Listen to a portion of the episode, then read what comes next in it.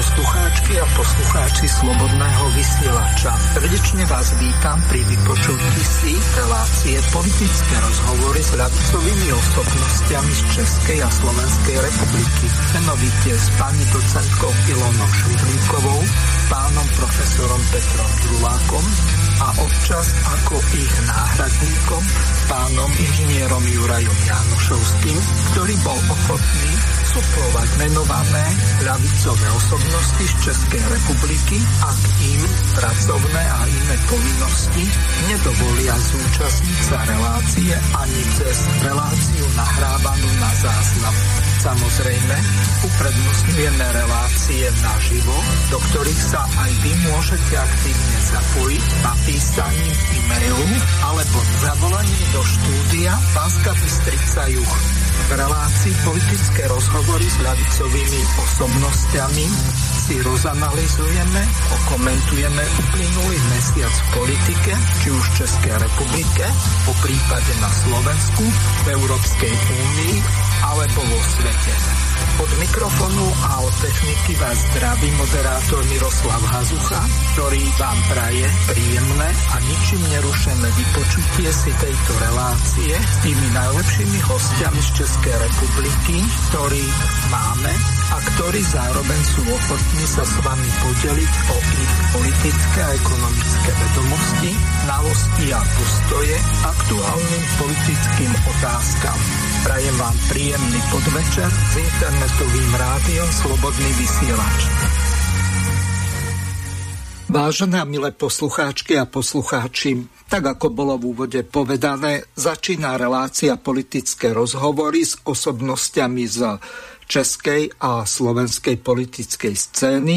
Samozrejme, tak ako bolo uvedené, jedná sa o ľavicové osobnosti a teraz sa stala tá mierna anomália z toho dôvodu, že pôvodne dohodnutá pani docentka Švihlíková sa dnes musí zúčastniť kolegia na vysokej škole, na ktorej učí, jej účasť je tam nevyhnutná, tak, tak ako bolo v tom úvodnom džingli povedané, tak ju bude suplovať Juraj Jánošovský. Zdravím vás, Juraj. Dobrý večer vám aj všetkým, ktorí si naladili e, Slobodný vysielač.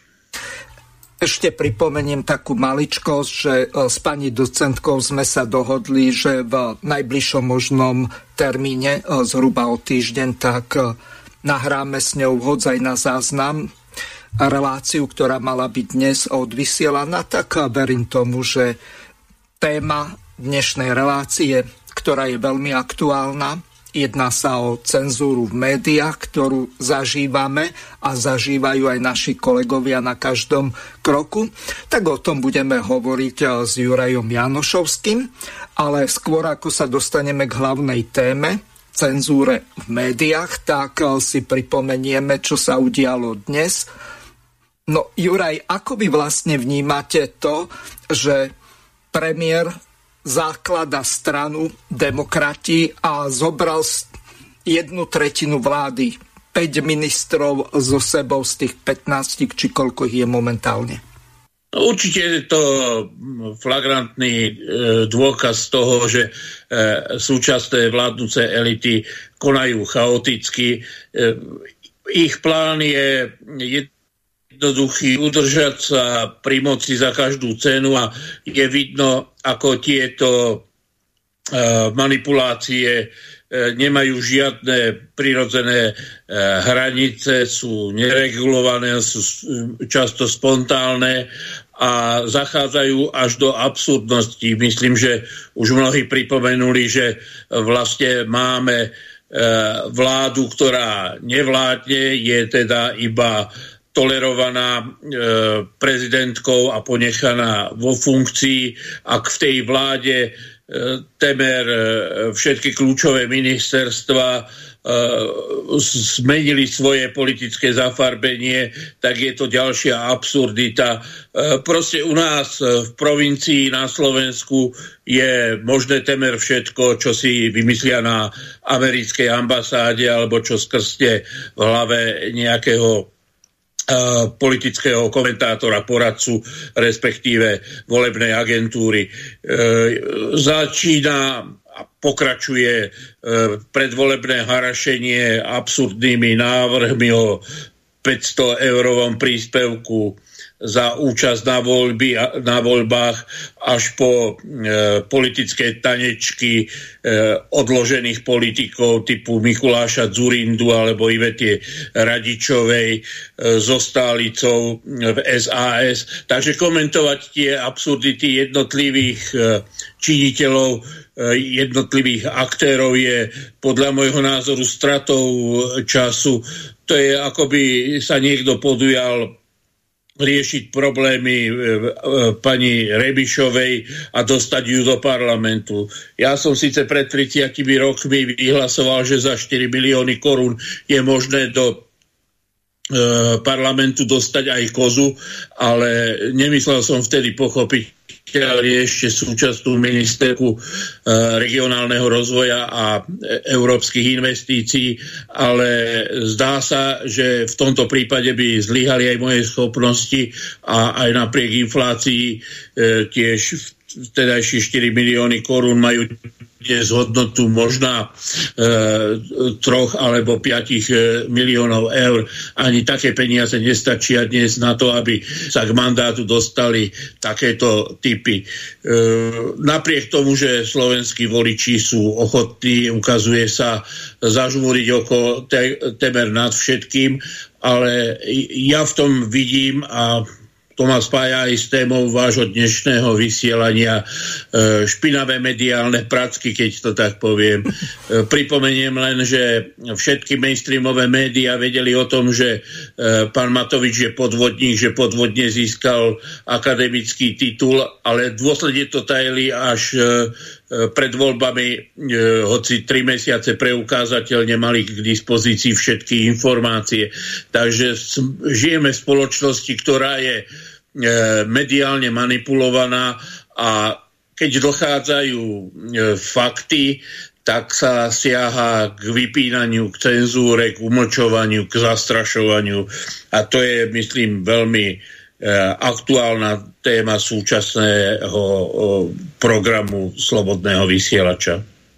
Ako prvú ukážku vediem, Robert Fico mal dnes tlačovku, bol relatívne pokojný, aj keď na ňom bolo vidno, že ho to poriadne štve a v závere toho, čo si teraz vypočujeme, tak sa obrátil na pani prezidentku s výzvou, aby dnes využila média a aby zaujala svoje politické a prezidentské stanovisko z toho dôvodu, že jej zámerom a malo by byť aj prezidentskou povinnosťou, tak je udržiavať ústavné orgány v činnosti a tak, aby zabezpečovali všetko, čo im vyplýva.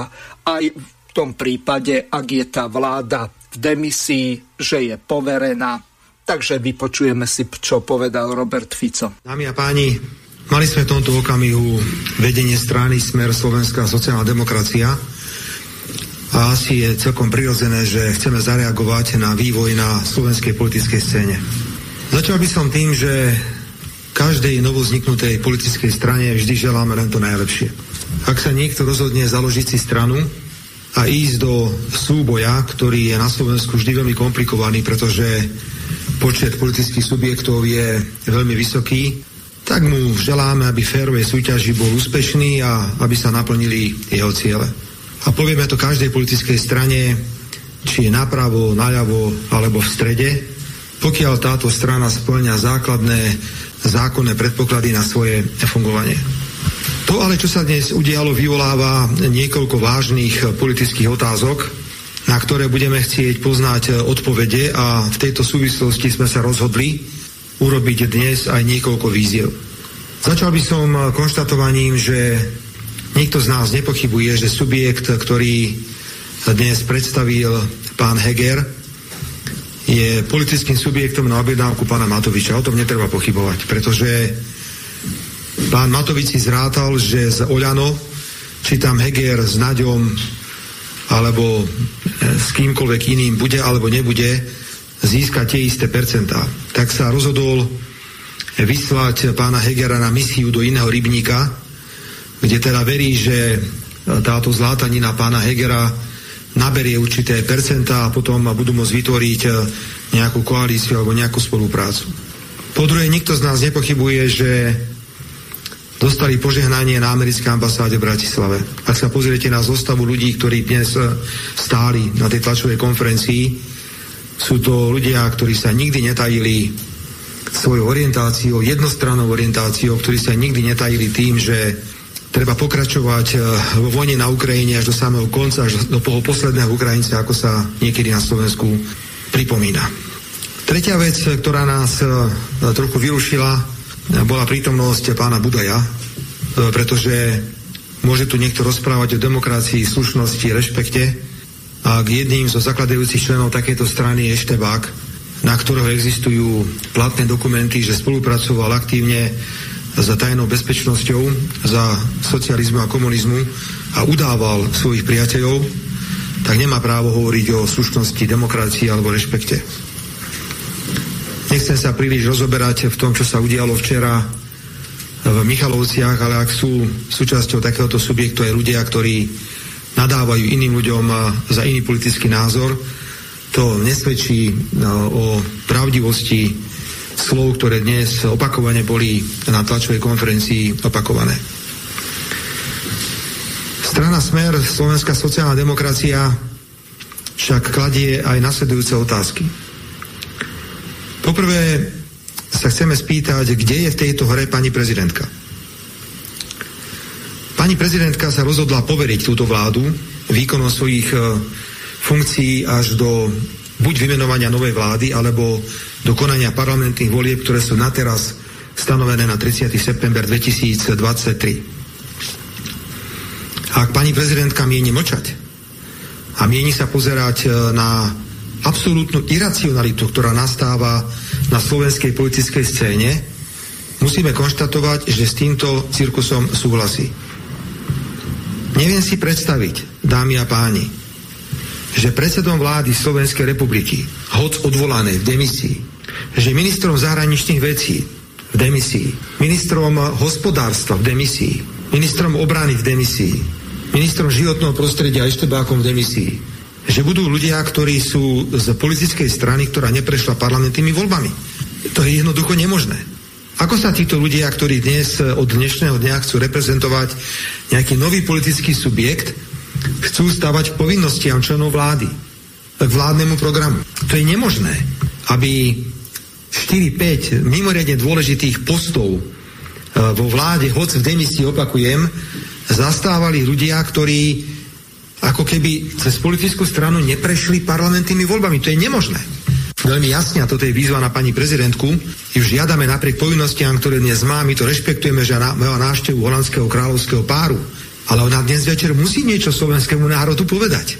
Ona musí povedať, súhlasím s tým, alebo nesúhlasím s tým, prikrývam to, páči sa mi to, budem ďalej spolupracovať s premiérom, ktorý bude predsedom politickej strany, ktorá ešte ani neexistuje, lebo nie je zaregistrovaná, ale najmä, ktorá neprešla parlamentnými voľbami. A rovnako som pripravená spolupracovať s ľuďmi typu, ako je pán Káčer, pán Naď, ktorí sa včera naozaj teda vyznamenali na tom slávnom stretnutí v Michalovciach. Toto je zásadná vec. Naša výzva na pani prezidentku, pani prezidentka, zvyknete kedykoľvek vystúpiť s prejavom k občanom Slovenskej republiky. Ja si myslím, že všetky televízie vám dnes večer dajú priestor o devätnástej, devätnásť tridsať Vysvetlite slovenskej verejnosti, čo sa tu tu deje. Prezidentka Slovenskej republiky má povinnosť podľa ústavy Slovenskej republiky zabezpečovať riadny chod ústavných orgánov. Toto je tá predstava o zabezpečení riadneho chodu ústavných orgánov v čase, keď je vláda v demisii? Toto? No Juraj, asi začneme s tým Eštebákom. Ako vy sa dívate na to, že Budaj zo stranou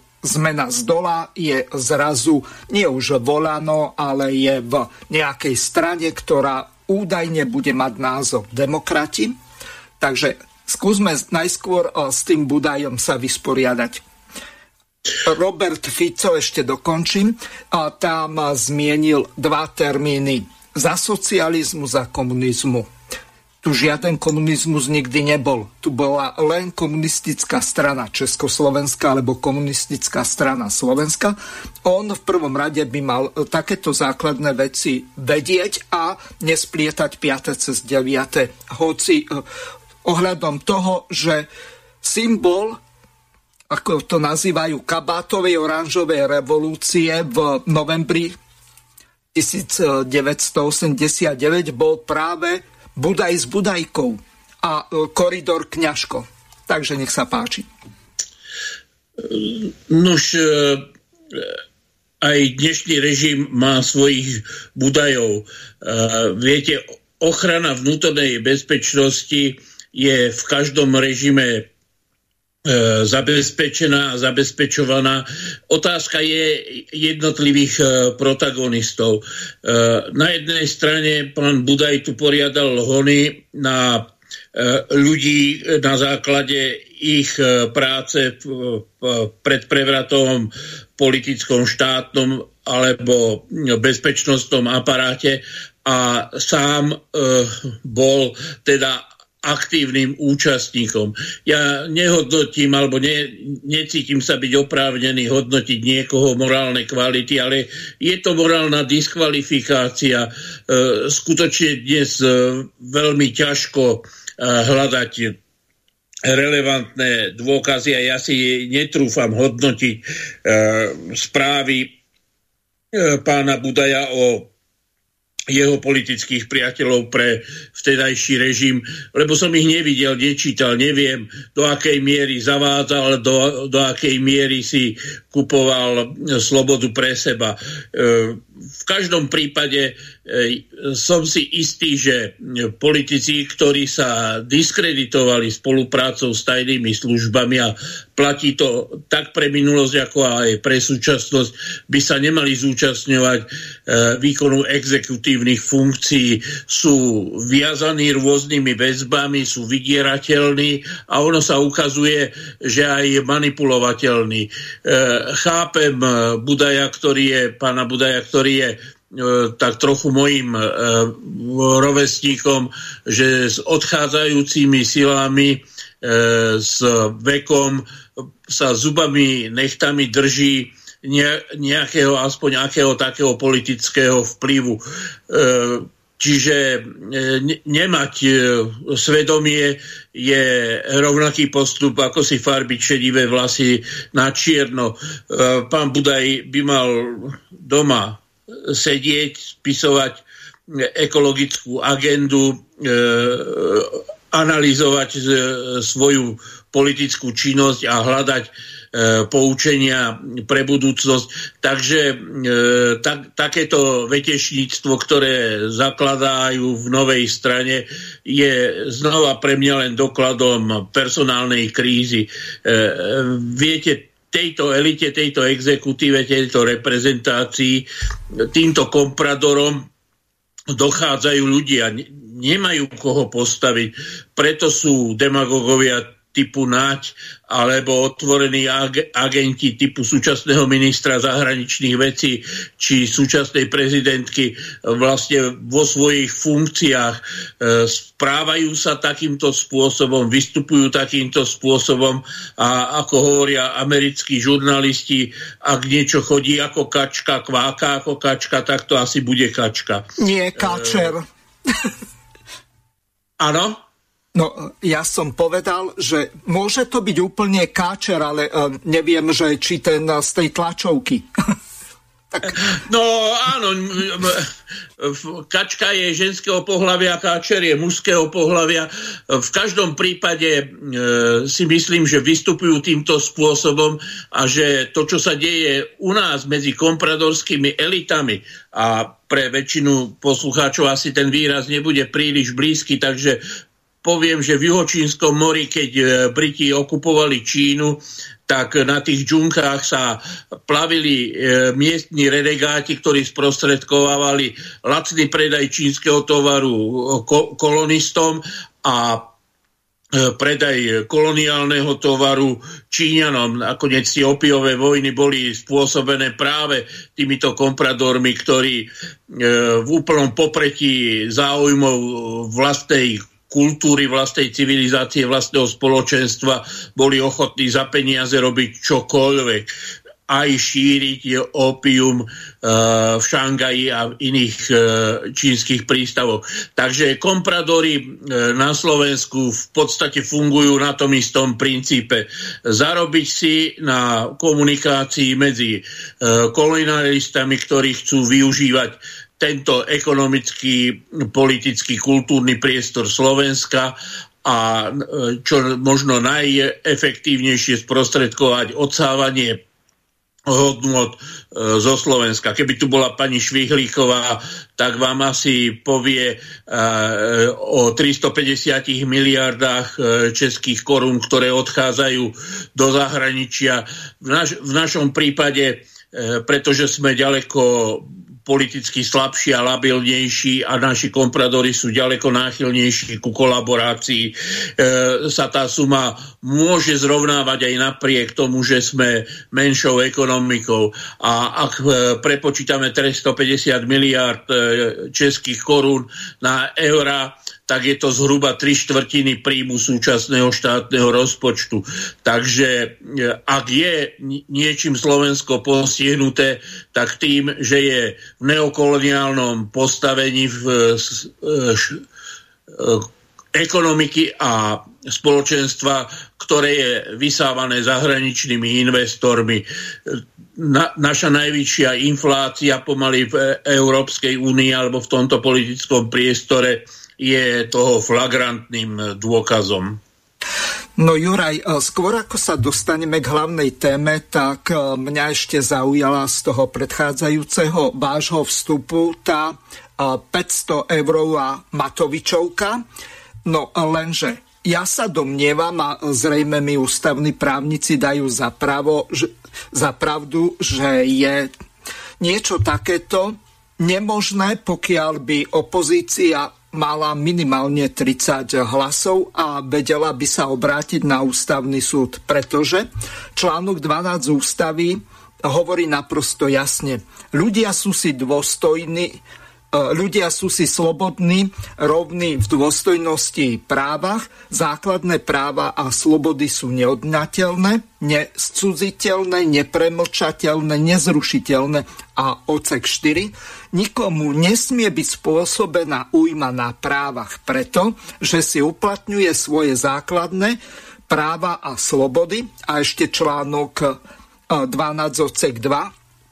Základné práva a slobody sa zaručujú na území Slovenskej republiky. Všetky bez ohľadu na pohlavie, rasu, farbu pleti, jazyk, vieru, náboženstvo, politické či iné zmýšľanie, národný, sociálny pôvod, príslušnosť k národnosti, k etnickej skupine, vzhľadom na majetok, rok a iné postavenie.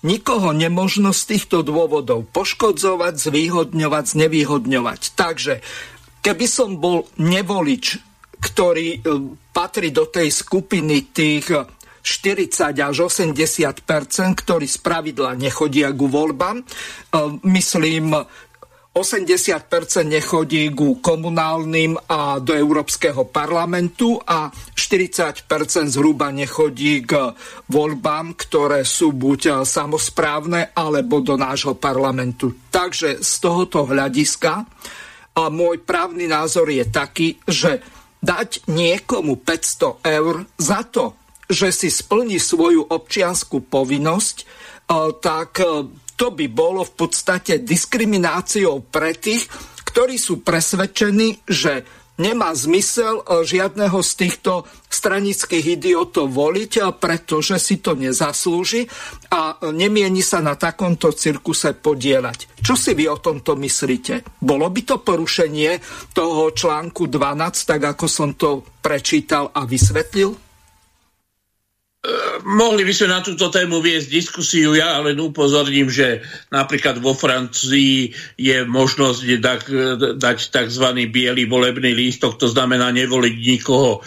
Aj v tomto prípade tí, ktorí odmietajú ponúknutú nomináciu, tak môžu svoj lístok zdehodnotiť alebo odovzdať prázdnu obálku, čiže e, ne, nemyslím si, že sú donútení e, ignorovať voľby a nemôžu si pre svoju päťsto eurovku prísť. Osobne si myslím, že táto motivácia päťsto eurami nemá ani tak e, cieľ nejakým spôsobom e, rozdielovať spoločnosť na vhodných a nevhodných. Je to podľa mňa havarijná reakcia na, na to, že režim stráca svoju podporu. E, v zastupiteľskej demokracii, ak sa dostane e, účasť na voľbách pod päťdesiat percent, tak to e, veľmi okato vyslovuje nedôveru celému režimu.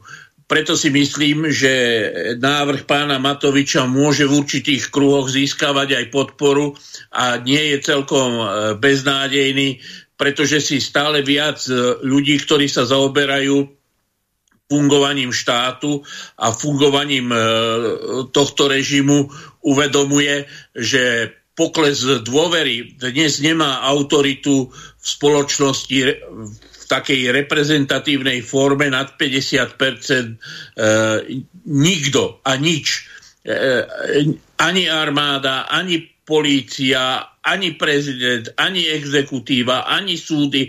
Proste je, je tu totálna dezilúzia, dezilúzia z fungovania režimu a snaha zachrániť to päťsto eurami, aby sociálne odkázaní voliči z, z vylúčených komunít zachraňovali povesť tohto režimu, je podľa mňa posledným šialeným krokom politických šialencov.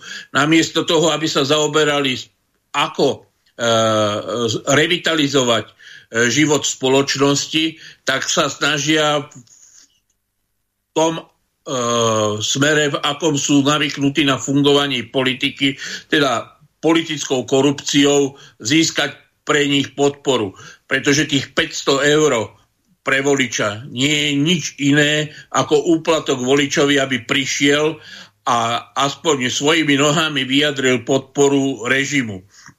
Je to teda e, z pohľadu demokratov určite cestný názor a je len dôkazom toho, že tento typ demokracie, myslím zastupiteľskej, je niečo, čo je v podmienkach koloniálneho ukotvenia Slovenska trvale neudržateľné. Strata suverenity, alebo aspoň pocitu suverenity, je všade prítomná. Strata autority režimu je takisto a tie Michalovce podľa mňa nie sú ničím iným, len počiarknutím toho, že v tomto štáte ani minister zahraničných vecí, ani minister obrany, ako reprezentanti vlády, nemajú element.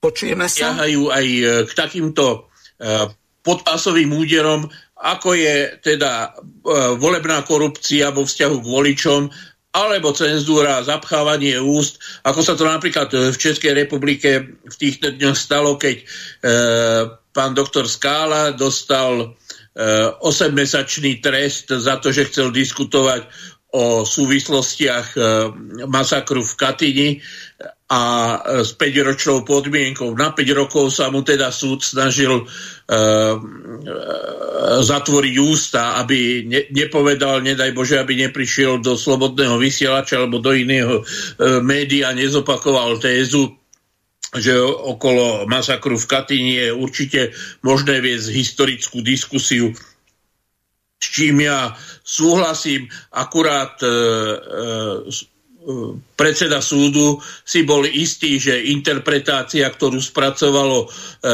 nemecké gestapo, je hodnovernejšia ako to, čo predložilo norimberskému e, tribunálu e, so, sovietské vedenie pri v forenznom skúmaní e, hromadného pohrebiska v Katyni. Ale nechcem, aby sa táto relácia zvrhla na diskusiu o Katyni. Chcem len ukázať, že e, volebná korupcia a cenzúra sú e, nástroje, tých istých autorov, ktorí sa snažia za každú cenu udržať moc, ktorá im preteká pomedzi prsty. Juraj, posledná poznámka. Ja som vám jeden taký článok poslal. Ja som pre informáciu pána doktora Skálu pozval do tejto relácie, lebo aj on patrí medzi ľavicové najväčšie osobnosti v Českej republike. Pán doktor Skála mi na rovinu povedal, a teraz to nie je vhodné, lebo jeho renomovaný špičkový právnik mu to neodporúčil, lebo teraz bude prebiehať odvolacie konanie. Ten rozsudok nie je právomocný alebo právoplatný, je to len prvostupňový rozsudok, ale mňa ešte zarazila jedna vec. Tam diskutovali dvaja historici s vysokoškolským vzdelaním. Pán doktor práva má dokonca tretieho stupňa, má PhD.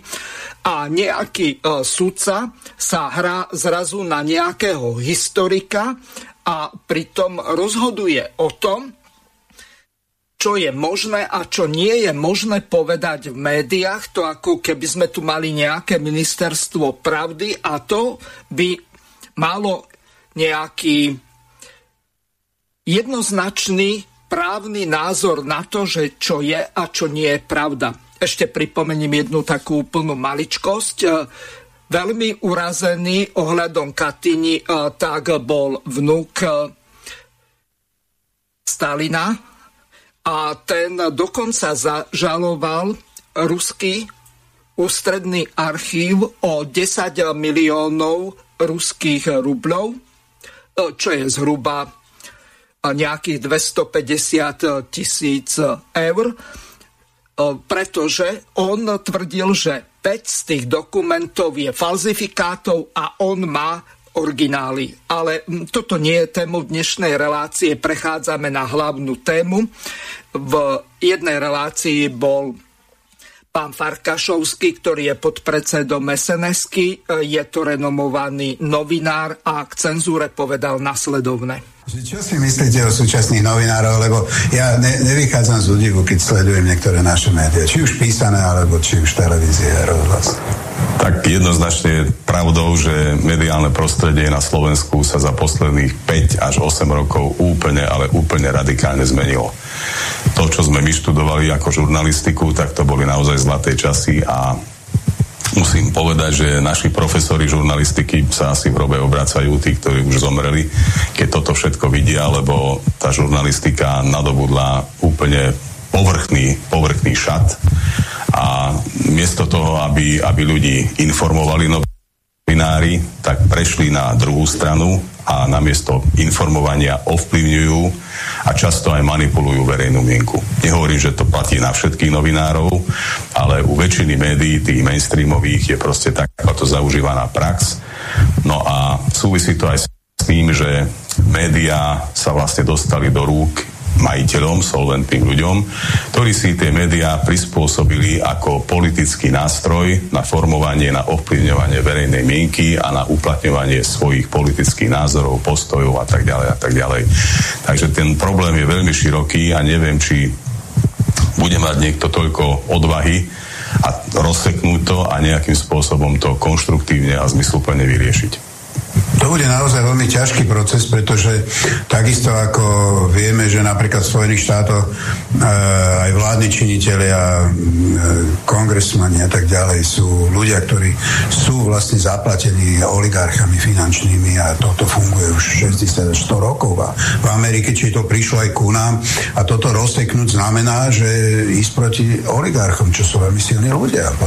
No je to veľmi ťažké, pretože ten novinár darmo je aj vyškolený, má aj istú prax, má isté morálne a etické zásady. Keď sa dostane do média, tak vlastne tomu médiu velí niekto, nejaký, nejaký oligarcha alebo nejaký solventný človek. Ja neviem, teraz poviem príklad, George Soros pokúpil po svete podiely v dvestopäťdesiatich médiách. Takže to je jasný signál, že niečo sa tu deje s médiami na svete a že tá oligarchia vlastne sa chytá médií ako veľmi silného politického nástroja práve na formovanie, respektíve manipulovanie verejnej mienky. No a ten novinár, keď príde do takéhoto média, tak darmo má svoje predstavy, má svoje princípy, má svoje zásady, tak jednoducho má na výber. Buď budeš spievať pesničku toho, kto tu velí a kto je majiteľom tohto média, alebo si vyber iné médium. Takže tí novinári sú vystavení takémuto tlaku a veru nie je jednoduché odolať a nie je jednoduché zotrvať v rámci svojej vlastnej integrity. Mm, čiže naozaj je to tač- ťažké. Ja som kedysi e, čítal knihu Artura Haleyho, e, kde bolo teda popísané, akým spôsobom pred voľbami v Spojených štátoch sa robí publicistika, ako treba od, odpáliť, odrovnať e, tú konkurenciu politickú. Takže oni majú na to veľmi sofistikované e, sofistikované systémy a myslím, že tie sofistikované ich systémy a to ich pé er prichádza aj ku nám pomaly. Určite áno a je veľmi smutné, že tá žurnalistika a vôbec mediálna aktivita sa nejako prepojila s politikou a s oligarchami, ktorí majú politické ambície, lebo to už potom prestáva byť žurnalistika, prestáva plniť to funkci- tú funkciu prvotnú, čo je informovať a naozaj tí ľudia už teraz cítia aj, aj tá dôvera napríklad ľudí v médiá celosvetovo klesá. Podľa výskumu Inštitútu pre výskum a štúdium žurnalistiky Reuters za rok dvetisícdvadsaťdva skúmalo sa štyridsaťšesť krajín sveta a čuduj sa svete, Slovensko skončilo kde? Na poslednom štyridsiatom piatom mieste medzi analyzovanými krajinami a za nami boli s rovnakým počtom bodov Spojené štáty. To je úplne prekvapivý údaj. Nigéria a Keňa boli v prvej desiatke krajín, kde na, ľudia najviac dôverujú médiám. A úplný top bola samozrejme severská krajina Fínsko, kde na porovnanie na Slovensku dôveruje médiám podľa tohto výskumného ústavu dvadsaťšesť percent obyvateľstva, vo Fínsku dôveruje médiám šesťdesiatdeväť percent. Obyvateľstva. Tak hľadajme a porovnávajme. Prečo asi? Tak ja som, ja som pamätám, keď som čítal knihu od profesora Chomského, rozprával, rozprával že a, čo sa s ním dialo, keď išiel do, na interviu do Fox News v Spojených štátoch, keď teda hovoríme, že my a, a Američania sme veľmi blízko, Fox News v Spojených štátoch, tak mu napísali minimálne štrnásť dní dopredu, ale, alebo minimálne desať dní dopredu, aby svoje tézy, akože im podrobne, akože na čo bude hovoriť, aby im napísal. Ne? Tak z toho bol taký celý, celý e, nešťastný a potom ho pozvali do ústrednej čínskej televízie. A teda on im napísal, že prosím vás, že mám vám poslať nejaké moje myšlienky. A oni, že hovorte, čo chcete. Čiže to, je, áno, čiže to je zaujímavé. Čiže to je zaujímavé. Čiže títo ľudia, tak ako ste to povedali, oni majú určité strategické záujmy, či už predávať určitý tovar, dneska je aj politika tovar, čiže oni predávajú ten tovar, tú politiku a ich nezaujíma konkurencia. Konkurenciu chcú zničiť. A v tejto súvislosti myslím, že teraz dosť vystupuje do, do popredia cenzúra v médiách. Čo áno, cenzúra, cenzúra je vlastne predzvesťou totality. Tak to hovoria múdri ľudia. Cenzúra je predzvesťou dokonca konca totality. Aha. Takže to je zaujímavá myšlienka, ktorú som nedávno čítal a celkom som sa nad, tom, nad tým zamyslel, že naozaj je to pravda, lebo cenzúra nastavuje zrkadlo ľuďom, pre ktorých je pluralita názorov veľký nepriateľ. Oni sú nepriatelia dialógu, oni sú di- nepriatelia polemiky vôbec, názorovej polemiky, čo v médiách kedysi bývalo úplne normálne. Ja sa pamätám na deväťdesiate roky, aj keď bol mečiarizmus a najmä potom, proste to, bola, to bolo u nás obdobie, kedy sme otvorili vysielanie eh, jednoduchým ľuďom, bežným ľuďom, a mohli sa pýtať priamo telefonicky alebo, alebo mailom alebo es em eskou sa mohli pýtať premiéra čokoľvek, lebo bol v živom vysielaní a to malo úžasný úspech u ľudí. Takže otvor a tie názory neboli vždy také a tie otázky neboli také vždy, že hladkanie a, a uznávanie, boli aj veľmi tvrdé otázky, na ktoré museli tí politici odpovedať.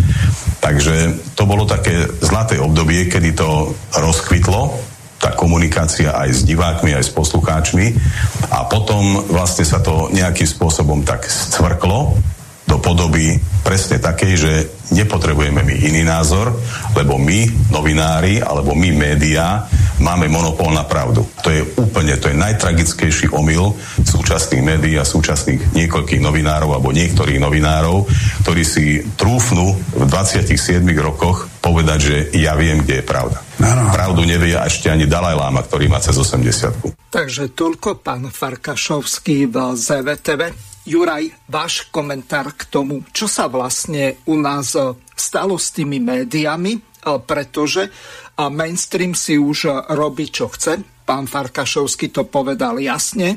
Niektoré denníky alebo internetové televízie, tak si mainstreamové kúpil aj George Šereš. Takže za týchto okolností, kde je vlastne tá pravda, kto má ten správny názor a kde sú vlastne tie kritéria, odkiaľ pokiaľ môžu tí novinári postupovať alebo do akej hĺbky môžu ísť a do akej miery môžu klamať, ak majú dostatočné politické krytie. Sú tu nejaké stanovené mantinely v tom, že ako sa tá pravda dá ohýbať, tak ako v prípade práva ten paragraf? Ja začnem tým, že asi málo kto z poslucháčov a určite ani vy si neviete predstaviť, že by niekto prišiel s tézou, že je treba privatizovať celý súdny systém. Že teda sudcovia, tribunály budú podnikateľskými subjektami a ako také sa budú snažiť o dosiahnutie maximálneho zisku. Pritom to nevadí, že sa to tak deje v takej citlivej oblasti, ako sú médiá. No Juraj, tu vás zastavím. My máme sprivatizované exekúcie a takisto máme sprivatizované notárstva.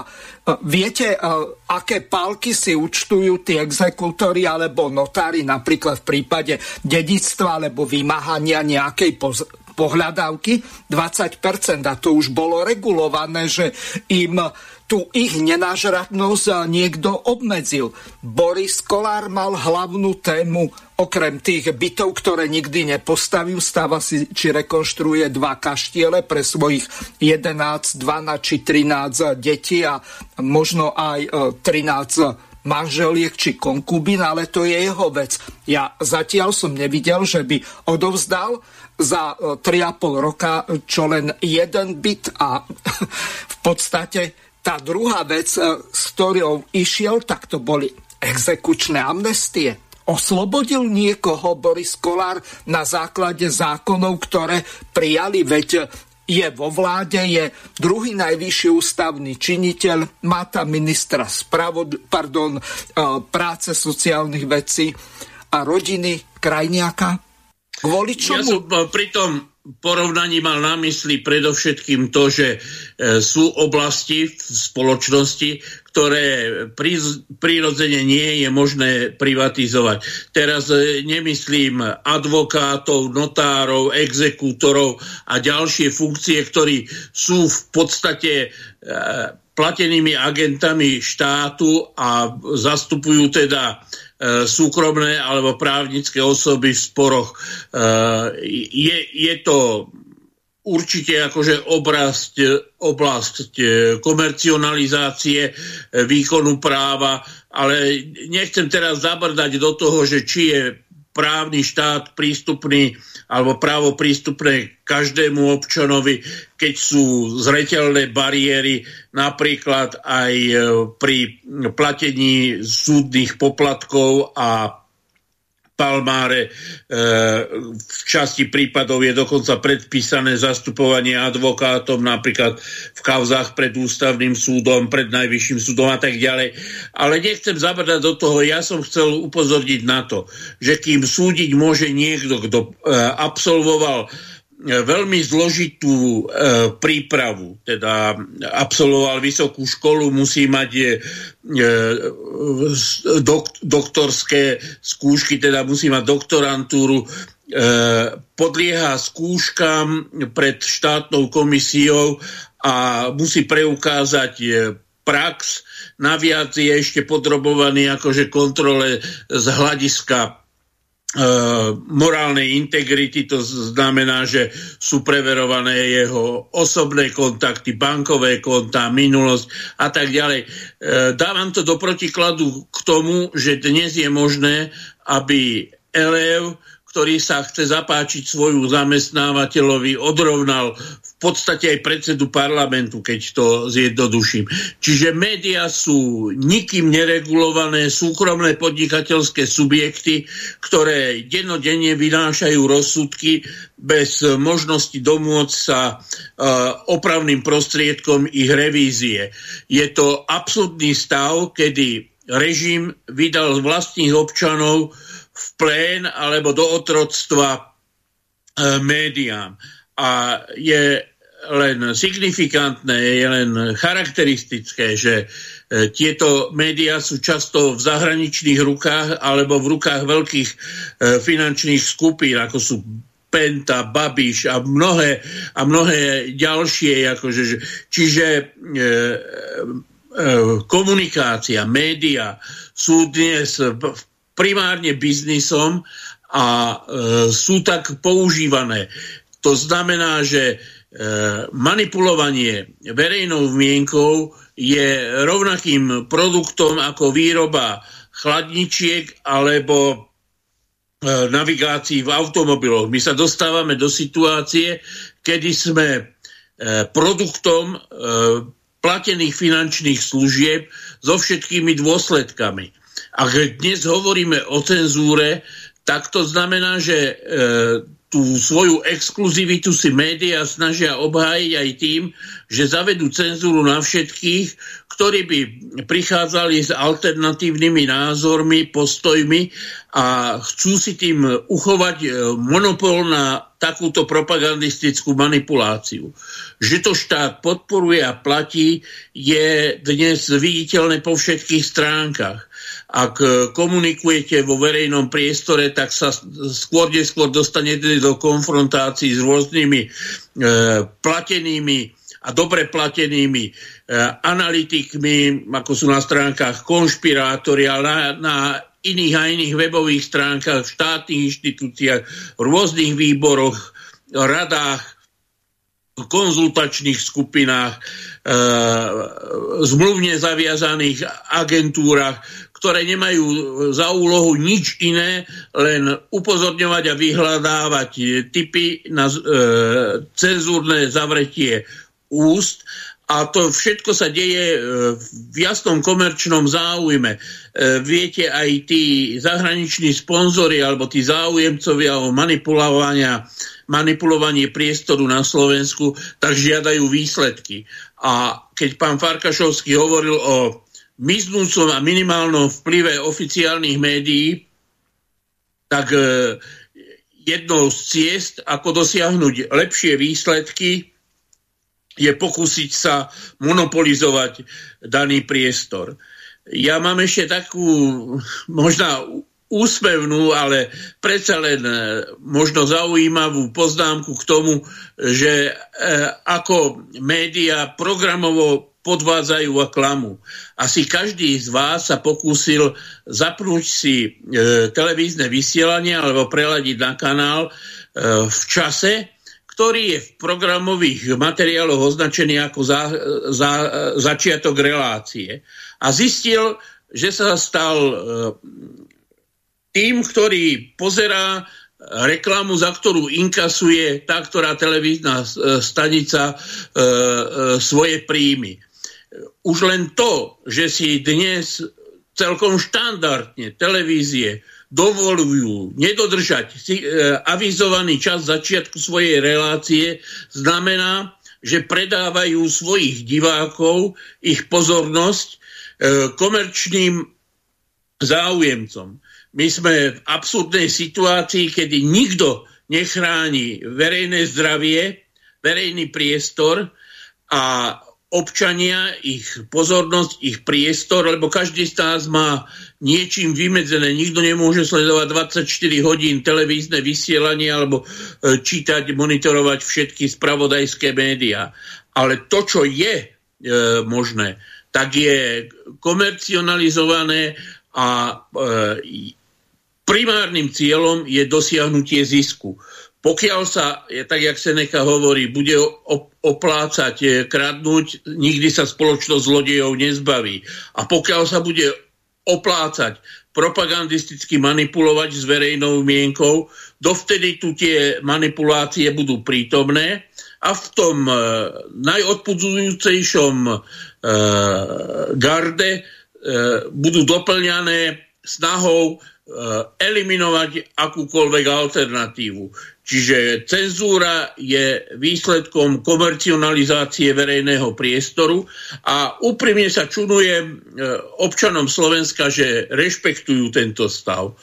Je predsa, a dnes už je to vidno, sa postaviť voči manipulácii. Ja som rád, že sa v Bratislave na demonštrácii zišlo niekoľko tisíc, možno desiatok tisíc ľudí, že v Michalovciach a na celom rade ďalších miest na Slovensku sú ľudia, ktorí nepodliehajú oficiálnej propagande a vystavujú tým účet manipulátorom.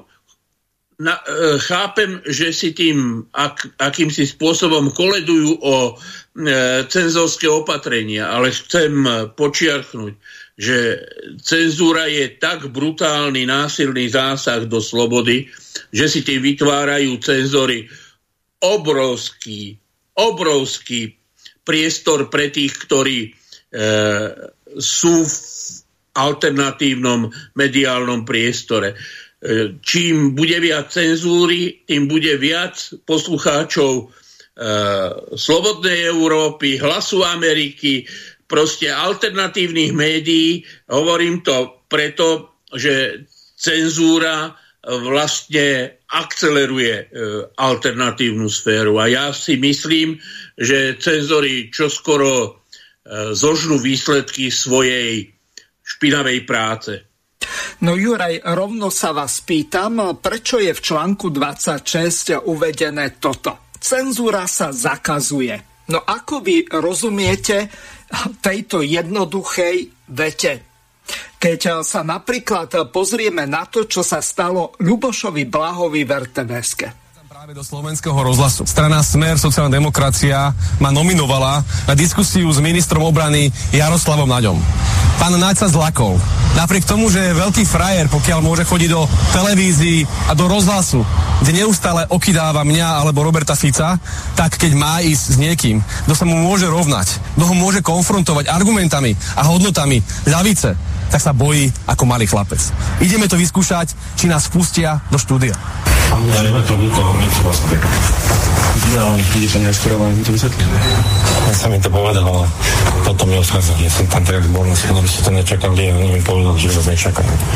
Ja by som vám povedal, že... Ja by som si to teda rád rozprával s niekým iným. Milí priatelia, prichádzam práve do slovenského rozhlasu. Strana Smer, sociálna demokracia ma nominovala na diskusiu s ministrom obrany Jaroslavom Naďom. Pán Naď sa zlakol. Napriek tomu, že je veľký frajer, pokiaľ môže chodiť do televízií a do rozhlasu, kde neustále okydáva mňa alebo Roberta Fica, tak keď má ísť s niekým, kto sa mu môže rovnať, kto ho môže konfrontovať argumentami a hodnotami ľavice, tak sa bojí ako malý chlapec. Ideme to vyskúšať, či nás pustia do štúdia. Zrejme to nikoho niečo vás pekne. No, kde to neskôr, ale mi to vysvetlíme. Ja sa mi to povedal, ale potom mi odchádzali. Ja som tam teraz bol na skladu, by ste to nečakali, ja mi povedal, že vás nečakali. Ja by som vám povedal, že... Ja by som si to teda rád porozprával s niekým iným, ako ste vy, lebo však chápem, že robíte svoju robotu, vy ste tam vrátnik, ale skúsim vám... Ja som, ja som jej to povedal, že Peťo to nechal na mne a... Presne tak? Takto, takto, takto... Lebo je vernoprá, to bude rozhlas. Dobrý deň, teda, pri telefóne Ľuboš Blaha. Volám vám z rozhlasu, stojím tu, čakám na to, aby som mohol ísť do relácie. Aký je problém, prosím vás? Čiže chcete povedať, že budete mať reláciu iba s pánom Náďom, aj napriek tomu, že tu máte zástupcu strany Smer. Toto robí verejnoprávna televízia a rozhlas. Áno, pán Kerry nemôže prísť. Pán Kerry nemôže prísť, teraz na to signalizuje strana Smer sa rozhodla poslať na miesto pána Kerryho mňa.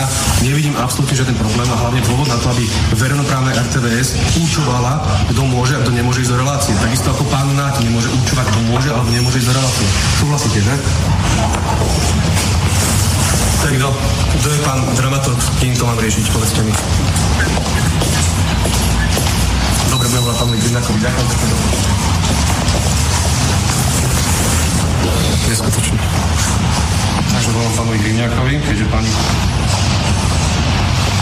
Jančkarová to sa mal odmieta baviť.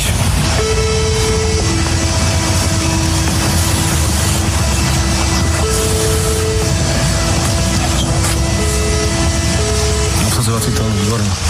Pred siedmimi minútami začalo prednahrávanie diskusnej relácie s ministrom obrany Jaroslavom Naďom, v ktorej som mal byť, ale pán minister Naď sa zlakol a dal pokyn er té vé es, aby Laha nemohol ísť do relácie a er té vé es zasalutovala a pokyn splnila. Vitajte v demokracii v dvadsiatom prvom storočí. Viete, bol som takto už aj v Markíze, kde aj pán Kovačič a pani Remišová našli pred začiatkom relácie dosť odvahy na to, aby som mohol ísť obhajovať svoje názory. To isté v teatri, komerčná televízia. Takisto pán Bielik umožnil tak pani Remišovej, ako aj mne, oddelenie, keďže pani Remišová nemala odvahu na to, aby šla so mnou do konfrontácie, aby sme vyjadrili svoje názory. Alebo v verejnoprávnom e, rozhlase a televízii Slovenskej republiky takéto niečo nie je možné. Tu nie je možná sloboda slova, tu nie je možný iný názor. Ešte raz, ak toto nie je cenzúra, povedzte mi, čo je. No tak, Juraj, čo je to podľa vás? No, je, je to absurdné potvrdenie toho, že ústava Slovenskej republiky je pre súčasné, jak ja hovorím, kompradorské elity iba zdrapom papiera, ktorým sa nikto nezaoberá. Pripomeniem len, že nie je tomu možno viac ako rok, a už to možno budú aj dva roky, čo si e, potravinové reťazce zamanuli, že nebudú e, rozširovať zem a vek. E, ak by e, platil ústavný zákon, že je cenzúra zakázaná, tak e, v podstate neústavným spôsobom obmedzili prístup záujemcov k tomuto časopisu. Pripomeniem, že je tomu práve temer rok, kedy odvolali Čuguriana, šéfredaktora spravodajstva er té vé es, pretože si dovolil pozvať, myslím, doktora Čarnogurského na televíznu obrazovku. No a to, čo dnes previedla, to, čo v týchto dňoch predvádzala pani Jančkárová, je len obrazom toho, ja neviem, či je živiteľkou rodiny a či sa bojí, že by dopadla ako pán Čugurian. Ale v každom prípade je to hrubé porušenie všetkých novinárskych kódexov a ústavných pravidiel, zákonov, ktoré toleruje a protežuje dokonca vedenie verejnoprávnej er té vé es. Je to absurdný stav, kedy nerešpektovanie zákona má podporu. Ja nespochybňujem, že e, Luboš Blaha mohol mať politický záujem v konfrontácii prezentovať svoje schopnosti a e, určite okrem e, rešpektovaného záujmu pomôcť zorientovať sa občanom Slovenska v zložitej politickej situácii, tam mohli byť aj osobné politické záujmy. Ale chcem zdôrazniť, že jej vstup a prezentáciu jeho názorov mu zakázala pracovníčka alebo neumožnila pracovníčka er té vé es, ktorá má z titulu svojej funkcie povinnosť byť apolitická. Proste nesmie podliehať politickému tlaku a politickému záujmu. A tá obhajoba, že nebol on osobne pozvaný, je podľa môjho názoru aj neprofesionálna, aj arogantná. Redaktori er té vé es tu nie sú strážcom etikety, ale sú administrátori, ktorí majú pomáhať riešiť verejnú informovanosť čo možno najobjektívnejším spôsobom.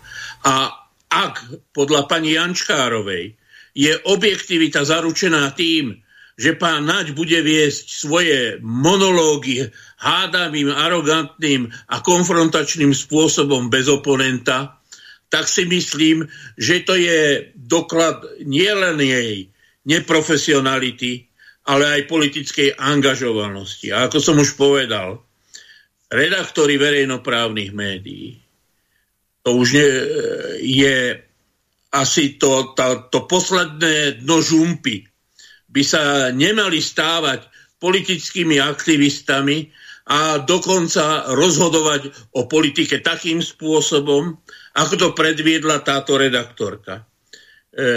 Nechcem ospravedlňovať vulgarizmy alebo osobné útoky na pani Jančkárovu, ale chcem len požiadať, aby sa ona sama osobne zamyslela nad tým, či má morálne právo vystupovať vo verejnom priestore, keď je symbolom politickej arogancie, politickej angažovanosti a politickej cenzúry. To je diskreditácia jej osoby v plnom rozsahu a v priamom rozhlasovom vysielaní. Ja len pripomeniem, že pán Klaus s pánom Mečiarom odišli jej z relácie, keď sa pokúšala ich presvedčiť o tom, ako to bolo pred tridsiatimi rokmi s rozdelením Československej federatívnej republiky. Je to znova príklad toho, že si na Slovensku redaktori predstavujú, že oni sú pánmi verejného priestoru, že oni sú tí, ktorí určujú, čo je pravda a čo nie je pravda. Ja by som chcel veľmi e, vidieť, akú kvalifikáciu pre takéto rozhodnutie má. Iste nie každý volil Luboša Blahu, ale ak si zoberete tú voličskú základňu, možná jeho preferenčné hlasy, tak je to v podstate útok na slobodné právo voličov vybrať si svojho zastupiteľa. A neviem, aký mandát má pani Jančkárová, ale rozhodne ten mandát nie je taký silný a nie je politický, ale je to čisto profesionálne, e, profesionálny záväzok konať v záujme a s pravidlami verejného informačného priestoru. V tom si myslím, že pani Jančkárová sa dopustila nielen vážneho priestupku, ale domnievam sa, že by takéto konanie mohlo spĺňať aj charakteristiky trestného činu, pretože obmedzila práva občanov Slovenskej republiky v prístupe k informáciám na základe svojho svojvoľného politického rozhodnutia. A ak by niekde to slovo hanba dozvučalo z mojich úst, tak musím povedať, pani Jan- Jančkárová, hanba vám. Ďakujem, Juraj. Aby táto relácia bola aspoň do určitej miery vyvážená, tak si vypočujeme, čo povedala pani Jančkárová u Mareka Vagoviča. Čo odmietla vpustiť do diskusie v Slovenskom rozhlase samozvaného hostia Luboša Blahu, sa jej sympatizanti Smeru vyhrážali zabitím, znásilnením. Prípadom sa zaoberá polícia, ktorá už identifikovala jedného z podozrivých. Redaktorka a moderátorka Marta Jančkárová. Vítaj v štúdiu Postoj té vé. Ďakujem veľmi pekne za pozvanie. Poprosím réžiu o krátku ukážku. Tu je bývalý uh... televízie er té vé es divák. Chcem odkázať tej k***e Strebeľovej, Jančkárovej, nech si pripraví p***u, rozkopeme ju ako svinu.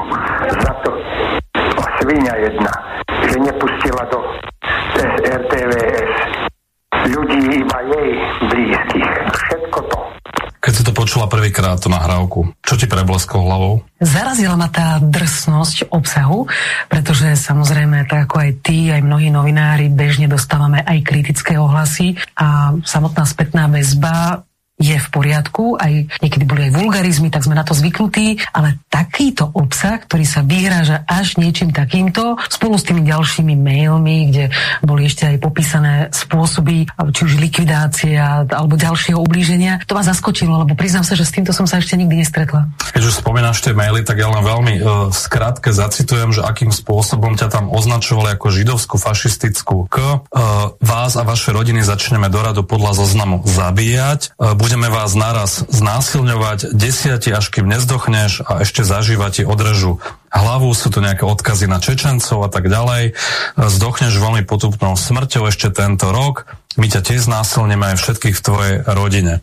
Čo je ale ešte zaražajúcejšie, že e, autori týchto mailov výhražných zjavne poznajú tvoje bydlisko. Ja ho tu nebudem z bezpečnostných dôvodov uvádzať, ale v jednom z tých mailov je e, uvedené doslova, nech skapeš do zajtra rana ty aj celá tvoja rodina v, a je tam názov tej obce. E, keď si toto zaregistrovala, zasvietila ti nejaká kontrolka, že pozor, že to nemusí byť sranda, vedia, kde bývam. Áno, lebo racionálne človek celý čas má tendenciu brať také veci s rezervou, ale toto už presiahlo tie bežné veci, čo berieme s rezervou. A zrazu som si uvedomila, že čo? Ten človek vie naozaj, že kde bývam? Že... A teraz kde je tá hranica medzi tým, že si možno iba vylieva nejakú frustráciu a tým, že tie emócie sa pretavia do skutku? Že normálne som sa nad tým musela aj zamyslieť, že či je to ešte fakt na mieste brať s nejakou rezervou, alebo sa tým máme vážne zaobrať, ako aj presvedčali niektorí kolegovia a rodinní príslušníci, že pozor Marta, že toto zase neberú úplne na ľahkú váhu, že ty nevieš, že či náhodou niekto sa neodhodlá aj k niečomu. To je presne tá otázka, že my novinári sme už trošku niečom cynickí, v nejakej miere s tým počítame, hoci by sme s tým počítať nemali, mali by sme byť obozretní, ale nie vždy to berieme úplne, že so sto percent vážnosťou. Ty si to doteraz vnímala ako, že jedným uchom dnu, druhým von, alebo ako si sa stávala k podobným typom výhrážok? No úplne takéto výhrážky som ešte nikdy predtým nedostávala, iba také tie bežné vulgarizmy, to je možno smutné, že to takto hovorím, ale všetci s tým máme skúsenosť, že takéto veci nám prichádzali, ale že by takto nejako sa niekto vyhrážal a takéto drastické veci tam opisoval, to sa mi ešte naozaj nikdy predtým nestalo. Prvýkrát to prišlo po tej relácii s pani prezidentkou Zuzanou Čaputovou, ale vtedy som bola tak zanepráznená, že síce som sa podelila s pár kolegami, s ktorými som to zdieľala, oni boli z toho zhrození, ale ako čas plynul, človek bol veľmi zanepráznený, tak ja som jednoducho si nenašla ani čas na to a už vôbec nie, aby som to riešila s políciou. Proste mala som to kdesi v podvedomí, ale zavalilo ma množstvo iných starostí. No ale potom prišla tá spomínaná relácia, kde pán Bláha na poslednú chvíľu chcel prísť do relácie. No a potom prišli ešte drsnejšie niektoré odkazy a to už som sa nad tým naozaj zamyslela, že kde je tá hranica. Uh, ty si človek, ktorý nezvykne veľmi pútať pozornosť ani na sociálnych sieťach, väčšinou riešiš len pracovné veci. Toto je asi dosť neželaná pozornosť. Je. Máš pravdu, že ja veľmi nie som ten sebastredný typ človeka a zvyčajne neriešim veci na sociálnych sieťach, najmä nie také, čo sa týkajú napríklad súkromia alebo takýchto podobných emotívnych vecí.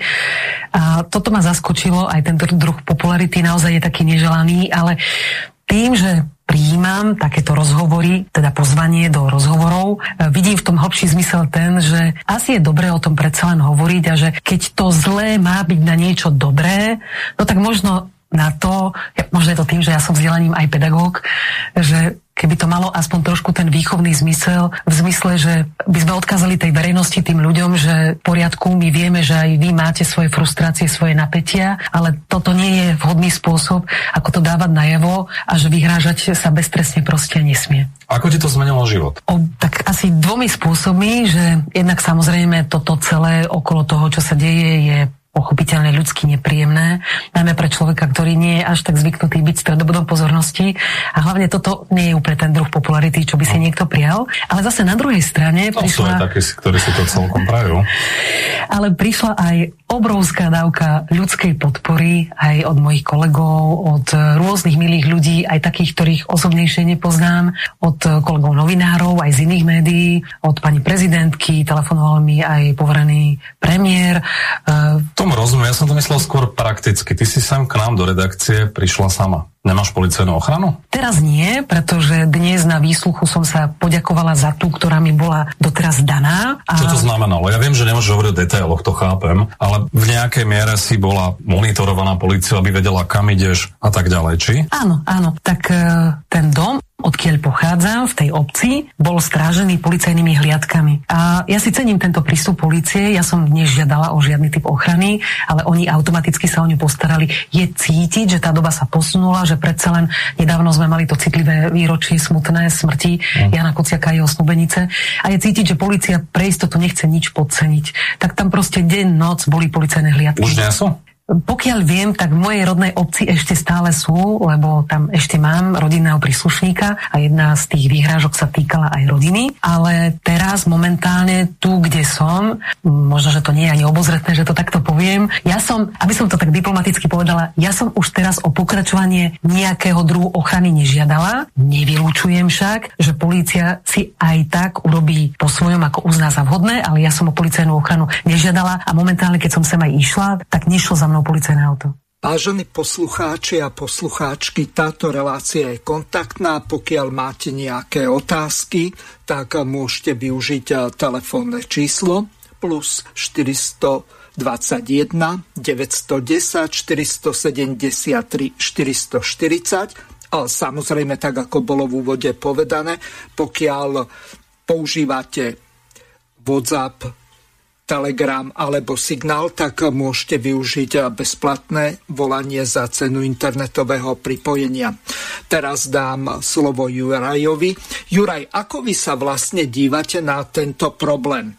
Lenže, tak ako sa neskôr dozvieme z ďalšej ukážky, tak v tomto do určitej miery bola Jančkárová, tým myslím moderátorku pani Martu Jančkárovu, nevinne z toho dôvodu, že jej to nariadil generálny riaditeľ pán Machaj.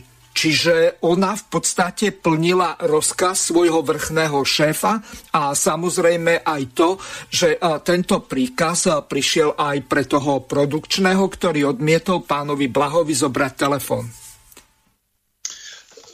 Nož, predovšetkým pán Machaj by mal e, namiesto toho, že nastrčí namiesto seba svojich zamestnancov, vystupovať ako osoba. E, aj pani Jančkárová, aj ten technik alebo dramaturg, alebo kto sa podielal na príprave e, relácie, mali pánu Blahovi zrejme oznámiť, že riaditeľ er té vé es rozhodol týmto spôsobom. Je však absurdné, aby riaditeľ er té vé es zasahoval takýmto spôsobom do vysielania. To je e, t- totálna, e, totalitný manier a totálna manipulácia. Veď predsa generálny riaditeľ nemá rozhodovať o tom, ako má postupovať redaktorka v sobotnejšej diskusnej relácii. E, ak je to pravda a je to preukázané, tak odísť z, z verejného mediálneho priestoru by mali obidvaja a, a kde si je aspoň štipku zodpovednosti za svoje konanie pán Machaj, tak by mal dať príklad pani Jančkárovej. Je mimo všetkej diskusie, podľa môjho názoru, že už len to, že nastrčil na miesto seba ženu, redaktorku, zamestnankyňu, je zvrátené. Nemorálne a zvrátené. Mňa pri tých, pri tej diskusii o výhrážkach pani Jančkárovej napadalo, že asi žiaden normálny človek sa nemôže stotožniť s takýmto riešením. Ale mám pocit, že to, čo sme počuli, iba odhalilo, že v tomto štáte sa vedie tak vulgárna politická diskusia, že v nej majú miesto aj takéto e, názory a že je to odraz toho, ako sa fackujú poslanci v parlamente, aké podpásové údery si e, venujú koalícia a opozícia, ako funguje politika, s akým slovníkom pracujú politici, že to všetko je návodom pre takýto úpadok. No Juraj, oddychnite si chvíľu, prehrám to, čo sa dialo na masmediálnom výbore v parlamente, kde bol aj generálny riaditeľ pán Machaj. Vás som poprosiť, že by ste ma neprerušovali, by to bolo kultivované a sme ľudia presne, takže sme mohli vedieť diskusiu bez toho, že by boli emócie, lebo niekoľko konkrétnych otázok na pána Machaja, som rád, že ostal s nami. A dovolte hneď na úvod vyjadriť za celú stranu Smer, Slovenská sociálna demokracia presvedčený, že verbálne útoky voči ženám, voči novinárom, voči komukoľvek do politiky a verejného života nepatria a hlboko odsudzujeme to, čo sa stalo pani Jančkarovej, to za prvé. Keď sme sa s pánom Hamrnom rozprávali o tom, akým spôsobom treba, aby polícia konala, aby to bolo objektívne, aby takýmto spôsobom konala nielen v prípade novinárov, ale aj politikov a iných verejne činných osôb. Čiže na toto verím tomu, že je zhoda aj s pánom Máchajom. Druhá vec je, čo som veľmi rád, že teraz spomenul, že ten piatok to bolo jeho rozhodnutie. Takže je mi veľmi ľúto, pokiaľ sa útočí na pani Jančkarovú, ktorá na to v konečnom dôsledku to nemôže, keďže rozhodnutie padlo zo strany vedenia er té vé es a teda od pána Máchaja, a ako teda chcem zdôrazniť nominanta, musím strany Olano, že keď sme vás volili v parlamente, bola to najmä strana Olano, ktorá nás volila. Čiže ja vás ako interpretujem ako politicky činného človeka alebo človeka, ktorý je nominantom konkrétnej politickej strany alebo hnutia. A teraz by som chcel nadväzujúť za tieto úvodné poznámky použiť niekoľko otázok a zároveň prispieť aj so genézou toho, čo sa naozaj stalo minulý týždeň. To bolo naznačené Dušanom Jarabkom a viacerými predrečníkmi. V utorok došla na stranu Smer, Slovenská sociálna demokracia, požiadavka od er té vé es, od dramaturgie od pána Hriňáka, aby sme poslali do diskusnej relácie s pánom Naďom, predstaviteľa strany Smer. Strana Smer sa rozhodla demokraticky, že pošle mňa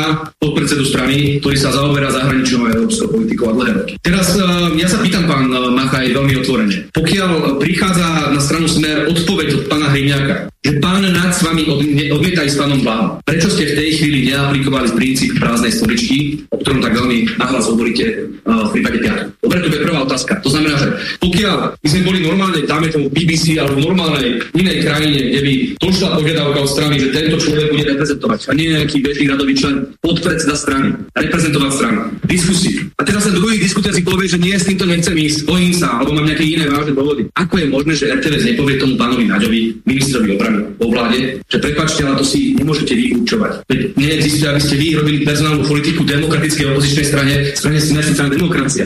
To si musí ona učiť, kto tam pôjde. To teraz čo, ako Naď mohol povedať, že potom by sme pomôcli Kerryho, aj toho by sa bál, pomôcli by sme Blanára, aj toho by sa bál, a nám to zvyšiel kto?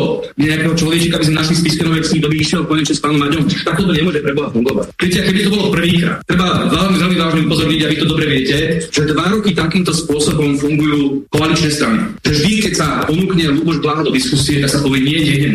A vy ste ako verejnoprávna televízia mali podľa môjho názoru povinnosť im za každým povedať, vy toto určovať nemôžete. Ak toto urobíte, tak dáme prázdnu stoličku a bude tam predstaviteľ strany Smeru sám. Toto by bolo fér. Ale vy ste tú prázdnu stoličku, prázdne kreslo aplikovali až v prípade, že sa stalo, že sa došlo v situácii v piatok, že Marian Kerry má zdravotnú indispozíciu a náhle sme museli teda riešiť, koho pošleme do diskusnej relácie. Viete, keby sa to stalo prvýkrát v živote, ale stala sa situácia na Markíze, pamätáme si aj na teatri. Že som došiel jeho hlásenie ja. A teraz sa pozrieme, ako to riešili súkromné komerčné televízie a ako to riešili aj verejnoprávne, aby sme mali ten krásny kontrast. Súkromná komerčná televízia Markíza, ktorá Smer zhlboka nenávidí, napriek tomu umožnila Ľubošovi Blahovi, aby išiel do relácie a pani Remišová sa takisto nezlákla a išla do toho so mnou. Dobre, pamätáme si tie. Čiže pán Kovačík sa zachoval profesionálne, umožnil diskusnú reláciu s predstaviteľom strany Smer a nedošlo k cenzúre. A iný prípad inej komerčnej televízie, ktoré nás takisto nemiluje, teatri. Pán Peter Bielik, došiel som do relácie ako zástupca Smeru. Takisto nebolo potvrdené moje meno, lebo vieme, že keby bolo potvrdené, v tej chvíli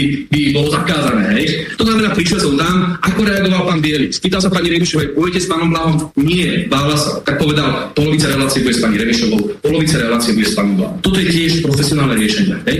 A obidve tieto varianty boli v hre. My sme s nimi rátali. Ja som dokonca ani nepredpokladal, že by sa mohla nastať situácia, že by ma nevpustili do rozhlasu. Ja som uh, hovoril na centrále, že pre Boha nebláznite, aké kamery normálne dojdem a dajú pracovný priestor takto, alebo pán Náca, predpokladám, že z muži a pôjde so mnou, alebo teda by to bolo poľnáto. Ale presvedčali ma kolegovia, že radšej tie kamery zoberme, nahrajme to, že keby náhodou fakt, že er té vé spravila takúto hlúposť, tak my to máme natočené, ak nemáme dôkazy. A to sa stalo. My sme boli šokovaní, to sa naozaj stalo. A viete, keď ja som štátna kultúra, že dojde poslanec Národnej rady do relácie, ako zástupca Smeru, Smer ma vyslal, to nebolo tak, že ja som šiel z ulice okolo a že som sa tam zastavil. Smer strana, najväčšia opozičná strana ma vyslala. Idem tam, nie že by ma teraz vítal, neviem, že riaditeľ, ale som dramaturg, alebo pani Jančkarová, a vysvetlila mi, že prepáčte, pán Blaha, pán Náca vás bojí, prepáčte, musíme to riešiť inak. Čokoľvek, hej? Nie. Vrátnik es bé es, ktorému to bolo mimoriadne trápne, srdečne ho pozdravujem, bol to slušný človek, ktorému to bolo mimoriadne trápne, dokonca tam ešte išiel osobne za pani Jančkarová, že mi potom hovoril teda, že ako ma tam môžu posielať do tejto situácie. To nemajú odvahu tam ísť oni sami. Čiže myslím si, že toto bolo zlyhanie a že princíp prázdnej stoličky sa nedá aplikovať v situácii, keď máte zástupcu tej strany, na ktorú to chcete aplikovať v miestnosti, len nechcete vpustiť znovu. Ako, toto sa naozaj ešte uh, v histórii Slovenskej republiky nestalo. Vy ste veľmi správne potom podotkli, že spúdilo to pozornosť a s tým sme rátali, že sa aplikovať. To, že to je, to je fair, hej? Čiže teraz, uh, len aby sme si rozumeli, my sme celkom logicky na to upozornili a spravili sme v sobotu tlačovú konferenciu, že, že tu došlo k cenzúre. Že bolo zahataný prístup zástupcu strany Smer, sociálna demokracia do diskusnej relácie a veľmi veľa našich uh, sympatizantov to vnímajú veľmi negatívne a s tým ste asi rátali, hej? Že keď tam jednoducho bude rozprávať náš svoje provojnové veci, a pani Jančkarová mu nebude nejakým spôsobom oponovať, čo je jej povinnosťou, pokiaľ je tam princíp prázdnej stoličky, ale naopak bude mu nadbiehať, ako to bežne robí, tak v tej chvíli veľa ľudí veľmi sklamaných z tej diskusie. A pritom to bolo, ako opakujem, riešiteľné dvoma alebo troma spôsobmi, ktoré som spomínal. Preto úplne logicky sme politicky išli do tlačovej konferencie, kde sme bránili právo ľudí, ktorí nás volia a právo nás, aby zaznel aj tento hlas v priestore, vo verejnom priestore, čo je povinnosťou verejnoprávnej televízie. Dušan Jarebek citoval vyváženosť, objektivita, to je nie že vaša nejaká morálna povinnosť, vaša zákonná povinnosť. A teraz my spravíme tlačovú konferenciu, kde veľmi vážne upozorňujeme na cenzúru štátnej alebo verejnoprávnej televízii. Teraz nás niekto obvinuje z toho, že my môžeme za to, že teraz sa vyhráža nejaký anonym pani Jančkarovej. To myslíme vážne? Však sami ste povedali, zbudilo to pozornosť, sme rátali. Však logicky, že politicky príde nejaká reakcia na to, že zakažete vstup nejakým zastupcovi strany Smer, že? A teraz čo sme mali byť ticho? Že áno, nepustili nás do dobre. No, tak akože super pani Jančkarová, držme palce. A toto ste čakali? Tak logicky strana Smer upozornila na tento akt cenzúry, ale my tým nesieme zodpovednosť za to, že teraz nejaký človečík anonymný, a teraz ja naozaj nejdem skúmať, kto to bol, mohol to byť psychicky narušený človek, mohol to byť provokatér, opakujem, mohol to byť niekto, kto to vôbec nemyslel vážne a teraz to hutuje. A prečo pre Boha z toho teraz ideme robiť takúto drámu a ešte nebude obviňovať stranu Smer, že za to môže? Čiže... Takže vypočuli sme si na mediálnom výbore vystúpenie Luboša Blahu v prítomnosti generálneho riaditeľa pána Machaja. Tu o, treba pre upresnenie vysvetliť, že kedysi v er té vé eske platilo tzv. Zemkovej kvórum. To znamená, politická strana mala prístup do verejnoprávnej televízie a rozhlasu len v tom prípade, ak v dvoch posledných prieskumoch prekročila päť percent. Lenže keby aj toto pravidlo Zemkovej platilo aj doteraz, tak strana nikdy nebola, tým myslím, Smer pod päť percent. Ona sa umiestňuje niekde medzi tými trinástimi až možno v niektorých barankových prieskumoch až dvadsať percent alebo devätnásť percent. Ale vždy je to niekde na úrovni tých pätnásť až šestnásť percent. Čiže trojnásobne to prevyšuje to Zemkovej kvórum. Len keď sa vrátim k tomu, o čom som hovoril napríklad s Ľubošom Blahom, ktorého som chcel pozvať do tejto relácie, lenže bohužiaľ ospravedlnil sa, lebo smeráci idú teraz dôchodkyňam dávať karafiáty a majú turné po Slovensku, takže em dé žé je pred nami, takže čo sa dá robiť, a asi to je prednejšie ako prísť vysvetľovať do slobodného vysielača, čo sa stalo. Nakoniec sedemminútová ukážka, myslím, že dostatočne stačila na to, aby to bolo naprosto jasné, čo sa udialo. Zobrali sme to aj z pohľadu pani Jančkárovej, aké mala z toho problémy, takisto aj z pohľadu pána Blahu alebo strany Smer. Juraj, čo s týmto za daných okolností sa dá robiť, lebo vieme, že od prvého júla už zanikli koncesionárske poplatky, to bolo posledné Riškové Sulikové víťazstvo, potom ako mal niekedy v roku dvetisícdesať to referendum a potom prvýkrát, keď zrušil ešte za ministrovania Krajcera koncesionárske poplatky, tie sa po nástupe Smeru v roku dvetisícdvanásť vrátili späť takzvaným Maďaričovým zástrčkovým zákonom. Čiže ešte tento polrok platíme koncesionárske poplatky s výnimkou tých, ktorí sú oslobodení, tuším, že nezamestnaní, invalidi a dôchodci. Čo za daných okolností sa dá robiť a ako vy vidíte tú budúcnosť ohľadom zoštátnenia alebo skôr spartokratizovania verejnoprávnej televízie, že bude slúžiť už len vládnúcim stranám, alebo ako je to vlastne? Ja sa ešte vrátim tým dvom ukážkam. Mňa zaujalo, že pani Jančkárovej vyslovila podporu prezidentka a predseda vlády. Je pre mňa nepredstaviteľné, že pri zjavne dekadentnej činnosti pani Jančkárovej môže počítať s podporou ústavných činiteľov. Je absurdné, že žijeme v štáte, v ktorom sa porušovanie ústavy a politická angažovanosť verejnoprávneho média podporuje a, a chváli. A ak som e, pred tým zakašľaním chcel hovoriť o druhom aspekte, ktorý vedie k tejto neúnosnej situácii, tak je to stav, v ktorom sa jednoduchý poslucháč, jednoduchý občan nevie domôcť nápravy. Veď je zreteľné, že dokonca ani strana Smer nepos- nepodala podnet na preskúmanie, či takéto hrubé cenzurovanie nie je v rozpore s platnou legislatívou. Tak čo má robiť jednoduchý poslucháč, ktorý vidí zjavnú nespravodlivosť, zjavné porušenie politických princípov a keď v ňom skypí žlč?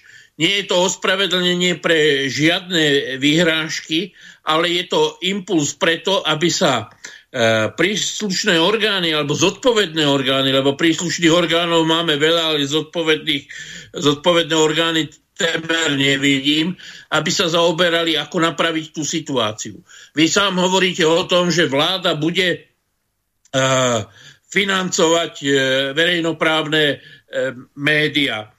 Ono sa to deje už ale uh, aj v súčasnosti.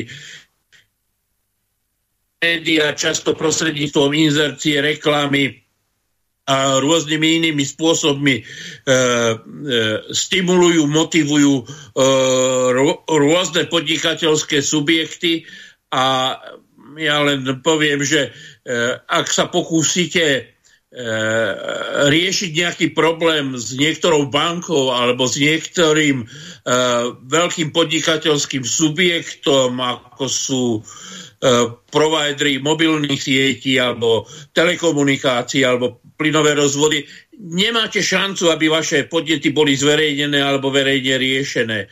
Tieto obrovské firmy vlastne z vašich peňazí korumpujú podstatnú časť pracovníkov médií, ktorí strážia ich nedotknuteľnosť. Takže ako odstrojiť tento e, maškarný ples, v ktorom sa hráme na slobodu e, médií. No, jediné riešenie je politická zmena. Pokiaľ e, nebudú politicky zodpovední predstavitelia štátu, pokiaľ nebude existovať verejná kontrola, pokiaľ nebude e, prísna regulácia, ktorá za zneužívaniu médií, tak e, všetky tie vyhlásenia o podpore a o, o ťažkom údele novinárov na Slovensku a tak ďalej, tak sú len e, propagandistickými cvičeniami. E, od čoho začať? No, e, ako pri všetkom, je otázkou, či tento zastupiteľský model, v ktorom máme jeden, man, jeden vo, volebný jednu volebnú oblasť, v ktorom rozhodujú v podstate sekretariáty, bratislavské sekretariáty politických strán o tom, kto bude v parlamente. A tieto sekretariáty rozhodujú o koalíciách, obsadení vlády. Tak vždy to bude len zvláštna forma politickej korupcie. Kto bude financovať, bude mať úžitok z exekutívy. Takže nerobme si ilúzie o tom, že tu rozhodujú politické programy alebo osobnostné kvality. Keď si pozrete e, intelektuálnu a mentálnu úroveň niektorých poslancov, mňa to pútalo kedysi u niektorých poslancov maďarských strán, ale dnes je signifikantné napríklad u poslancov Olano, že sú to ľudia, ktorým by som e, nezveril do samostatnej starostlivosti ani trafiku päť kilometrov za dedinou. Sú neschopní nielen čokoľvek riadiť, ale niesť akúkoľvek zodpovednosť. Takže často je kritériom to, že manželka lídra politickej strany má nejakú kamarátku a tá má ešte ďalšiu kamarátku. Sú to absurdné politické schémy, v ktorých sa dostávajú k rozhodovacím právomociam nekompetentní, nekvalifikovaní, nevzdelaní, v časti prípadoch až hlúpi e, priatelia e, stranických sekretariátov a šéfov. Tak e, bez e, zásadnej zmeny politického systému, a znova poviem, je možné dosiahnuť tú zmenu žehraním alebo frflaním e, v alternatívnych médiách, alebo musia voliči, občania jednoznačne dať e, najavo svoju nevôľu s existujúcimi pomermi.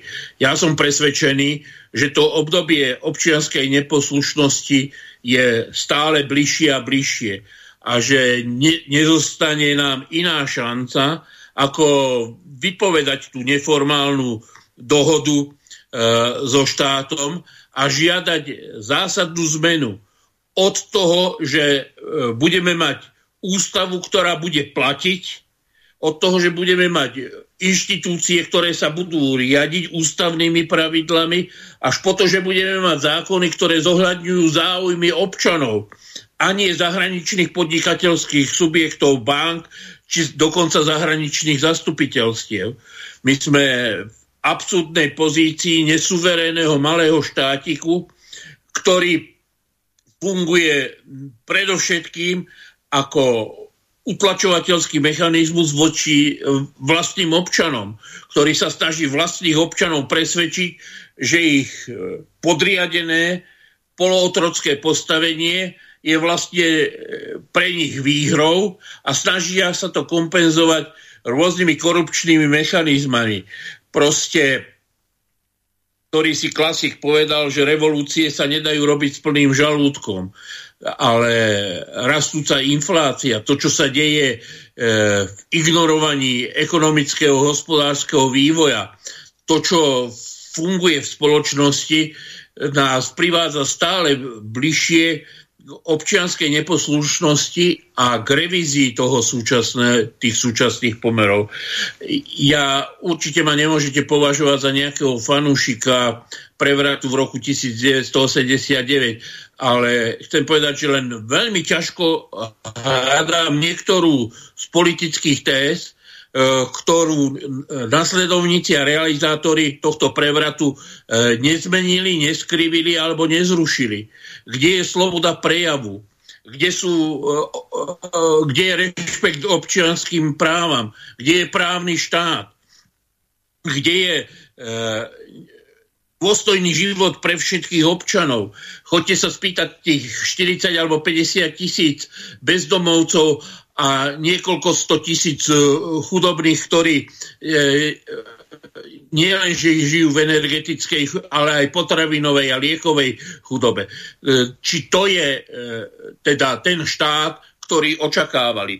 to, že máme zo pár desiatok vlastníkov bankových kont v daňových rajoch a že máme zo pár kompradorov, ktorí odovzdávajú zadarmo vojenské letiská Spojeným štátom americkým, aby mali po ruke lietadlá, ktoré ich aj s rodinami budú vedieť zachrániť, ak sa čosi stane, alebo naopak budú dostatočné na to, aby sem prišlo, prišiel dostatok ozbrojených síl, ktoré ich udržia pri umoci. To je veľmi tristný obraz toho, akú dobu žijeme, a ja dúfam, že tento tristný obraz bude mať krátke trvanie. Je to také, dúfam, že nie čakanie na Godota, ale čakanie na človeka a na spoločenstvo, na organizáciu, ktorá sa zhostí úlohy vrátiť aspoň čiastočne suverenitu Slovenska. Jednému svojmu priateľovi som napísal, že my sme príliš malí na to, aby sme určovali e, beh dejín. Ale môžeme sa im podriadiť buď s tým, že e, povieme svoj názor a budeme rešpektovať to, čo je nám vnútené, alebo to môžeme robiť ako lokaji, zhrvení e, a predklonení v, v polovice pásu a predháňať sa, že kto je viac schopný potrieť sa dopriazne e, zahraničným tútorom. E, my sme hovorili o bábkovom slovenskom štáte e, počas e, druhej svetovej vojny. Ja mám pocit, že nie kvôli pani Remišovej, ale kvôli tomu, ako sa správajú naše elity, že bábkový slovenský štát funguje aj dnes. No, tak prejdeme na nejaké tie e-maily. No, poslucháčka nám napísala, čo sa vám v štúdiu nepáči, veď je to všetko dobré. Čím viac idiotov na politickom smetisku, tým lepšie pre nás. Tým reagovala na tú prvú polhodinu, kde sme hovorili o tom, že čo sa deje okolo Hegera a ďalších. Takže Juraj, ako by ste to komentovali? Je to lepšie, keď sa v podstate tie strany, ktoré, ja neviem, či to je tá strana Spolu, lebo videl som tam aj Mira Kolára, ktorý nahradil Beblavého, potom ešte ďalší sa tam zgrupujú, tak ako vy sa dívate na to, že čo sa to vlastne deje? Je to naozaj dobre, povedzme, pre nejakú zmenu, ak sa tieto strany trieštia? Nakoniec aj včera či prevčerom Dzurinda vyhlásil, že zaklada nejakú európsku modrú stranu, takže ako sa vy na toto trieštenie pravice dívate?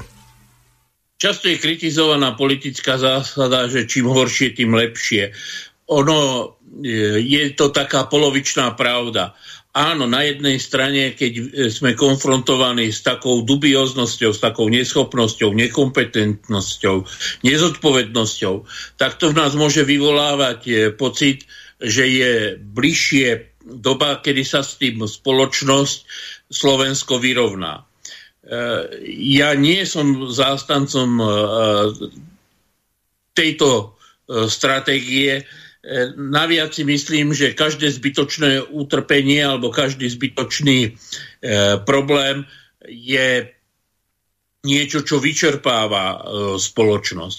Takže nie, nie som priateľom toho, aby ešte ďalšie obdobie sme boli podrobovaní e, demonstrácii hlúposti a obmedzenosti slovenskej e, kompradorskej pravice a obeťami ich nekompetentných rozhodnutí, ako sme videli v pandémii, e, s tisíckami zbytočne mŕtvych, ako vidíme e, v inflácii, ktorá má, má zbytočne vysok, vysokú percentuálnu úroveň. Čiže nikto so zdravým rozumom sa nemôže tešiť, že hlupáci sú u moci. Na druhej strane e, nemáme silu a schopnosť tomuto zamedziť. My sme skutočne len ihriskom pre týchto trafikantov, ktorí tu vládnu e, z moci iných sponzorov a tútorov. Kedysi po prevrate osemdesiatom deviatom som hovoril, že by pre nás bolo šťastím, keby sme mali otvoreného protektora, pretože tu si ulievali svoje zisky nemecké, francúzske, americké a dokonca aj talianské firmy a nikto neniesol zodpovednosť za to, aký stav je v tomto štáte. Čiže niekedy sa mi zdá, že druhou stránkou tejto mince, čím horšie, tým lepšie, je situácia, že budeme tolerovať vlastne tento stav a považovať ho za štandardný. Je, je tu teda naša spoločná politická zodpovednosť.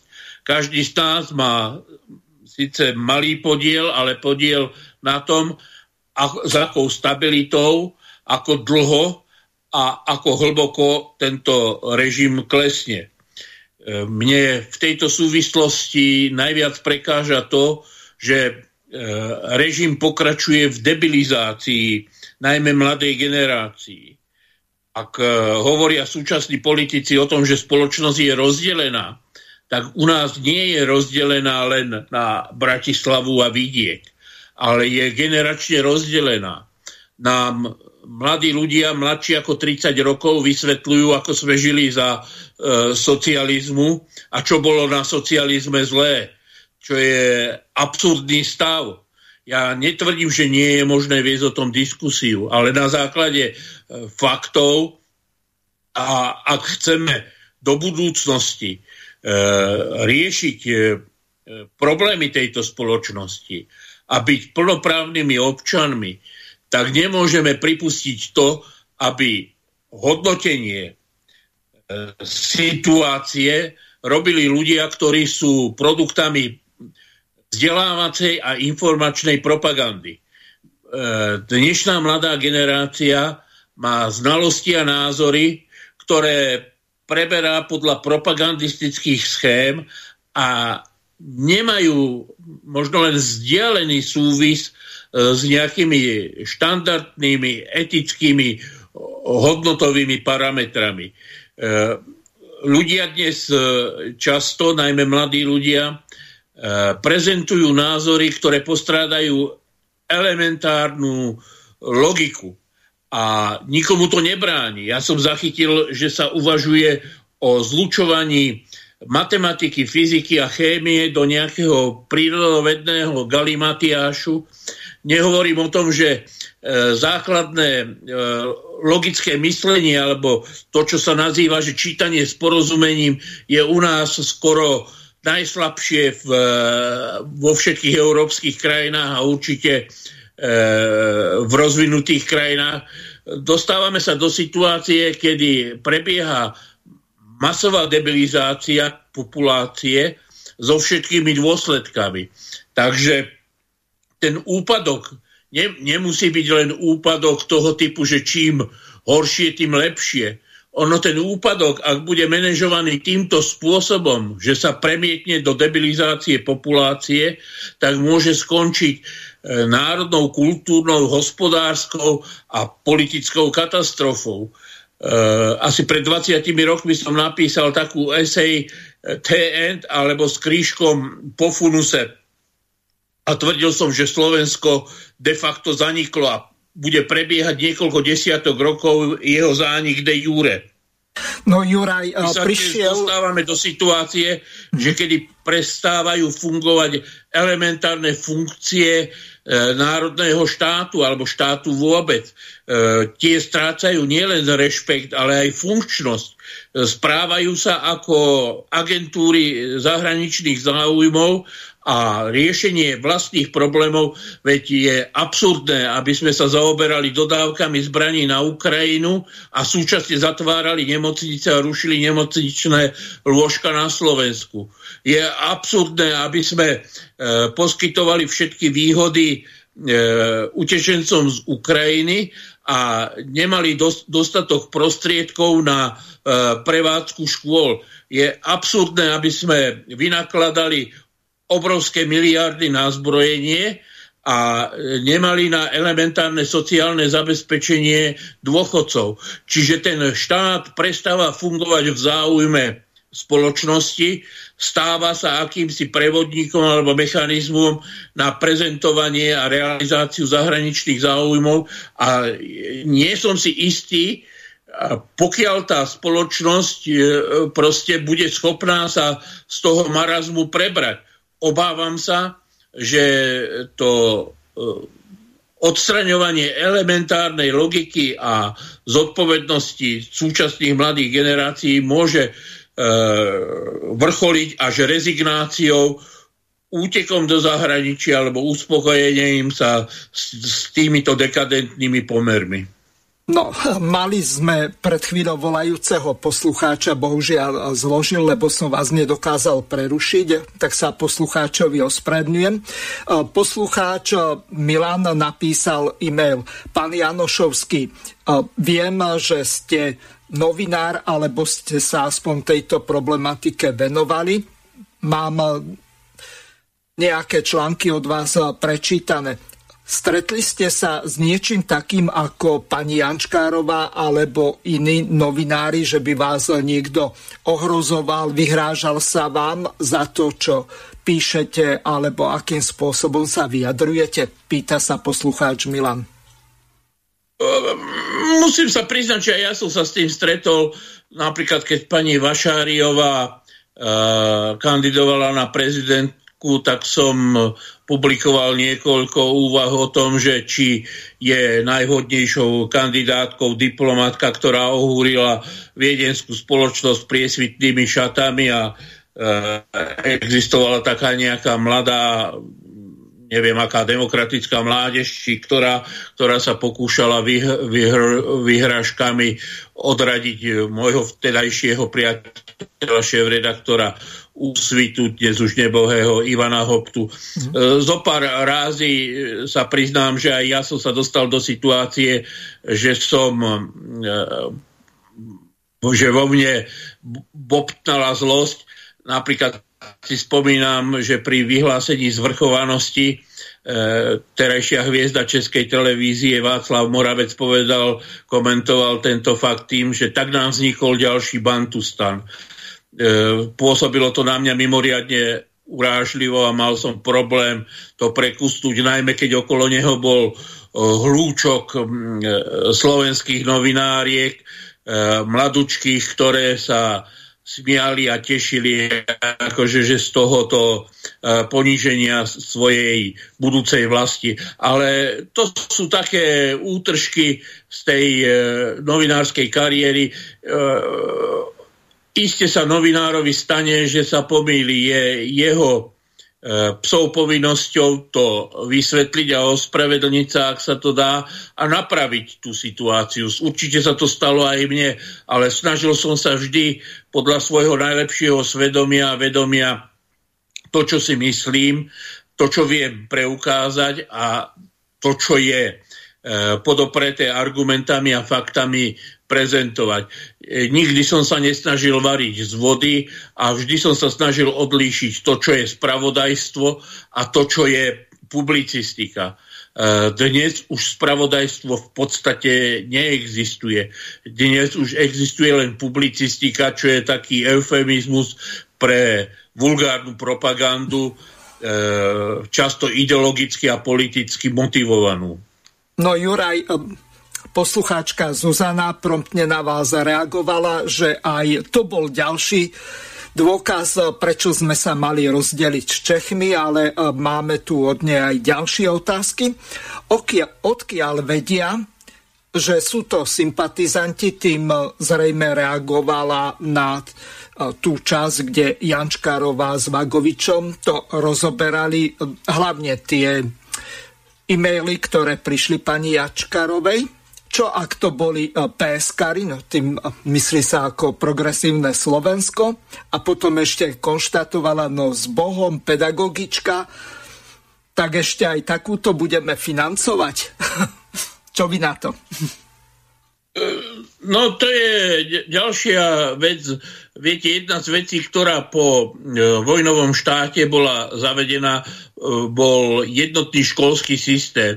Pretože súkromné školy a v tomto prípade cirkevné školy často si uchovávali vlastnú autonómiu a riešili problémy nezávisle na štáte.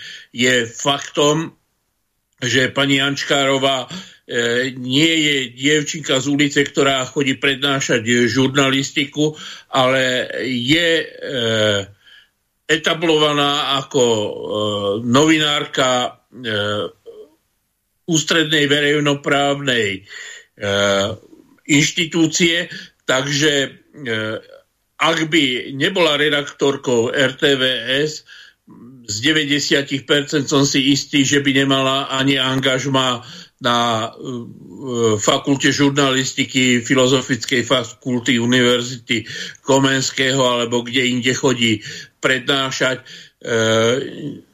je síce komunikatívnou osobou, má určitú dávku kompetentných schopností, ale ak predpokladáme, že vo verejnom priestore budú pôsobiť ľudia, ktorí majú nejakú mieru zodpovednosti a nejaké morálne kvality, tak sa podľa môjho názoru sama diskvalifikovala tým, že je len poslušnou sluštičkou generálneho riaditeľa a nemá žiadnu ambíciu byť modernou žurnalistkou, ktorá vie obhájiť svoje postoje a, a ktorá sa vie pobiť za uh, pravdivé informovanie a hľadanie pravdy vo verejnom priestore.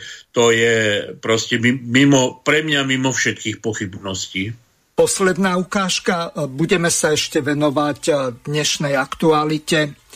Mladí smeráci boli podať tri trestné oznámenia na Leška Havrana a ešte jedného pána, tak si to vypočujeme. Nesmie zostať bez odpovednosti. Páni podávajú tri trestné oznámenia. Bližšie k tejto téme páni, odozdávam slovo Igorovi Melicherovi ako prvému. Nech sa páči. Ďakujem pekne. Dámy a páni, môžete nás v smere Slovenská sociálna demokracia kritizovať za to, akú politiku robíme. Môžete nás satirizovať, môžete nás zosmiešňovať, môžete si z nás kľudne robiť srandu. My to určite zvládneme. Nemôžeme však tolerovať, keď o nás niektoré médiá, hlavne tie mainstreamové typu en es em, Aktuality, klamú, ba dokonca nemôžeme tolerovať to, keď o desiatkách tisíc ľudí šíria krivé obvinenie z toho, že schvaľujú genocídu, čo je absolútny nezmysel, pretože my sme strana, ktorá stojí na hodnotách mieru a antifašizmu, čo v podstate dokazujeme pravidelne. Hľadom k tomu, že máme volajúcu poslucháčku, tak jej dáme príležitosť. Nech sa páči, ste vo vysielaní, môžete položiť otázku. Ďakujem pekne. Dobrý večer, Eva Michalovce. Mám aj otázku na kvalitných hostí. No najskôr to je er té vé z pani Jančkárovej. Poviem, ako celkový výsledok z toho vidím tak, že výsledok je Smeru plus tri až päť percent. Hej. Tak len tak ďalej. Jednoducho Smeru to, myslím si, veľmi pomohlo. Ako ocenujem kvalitu hostí, výber, tému, um, také vidieť rozhľad, rozhľad kvalitného moderátora a kvalitných hostí. A mám na nich otázku, či postrehli včerajšie dianie v Michalovciach, kde boli pán Naď a Kačer ministri v demisii, kde sa konala takzvaná, takzvaná diskuzia uh, za účasti moderátorky z tej televízie a ako to prebiehalo, pretože bola som tam osobne prítomná.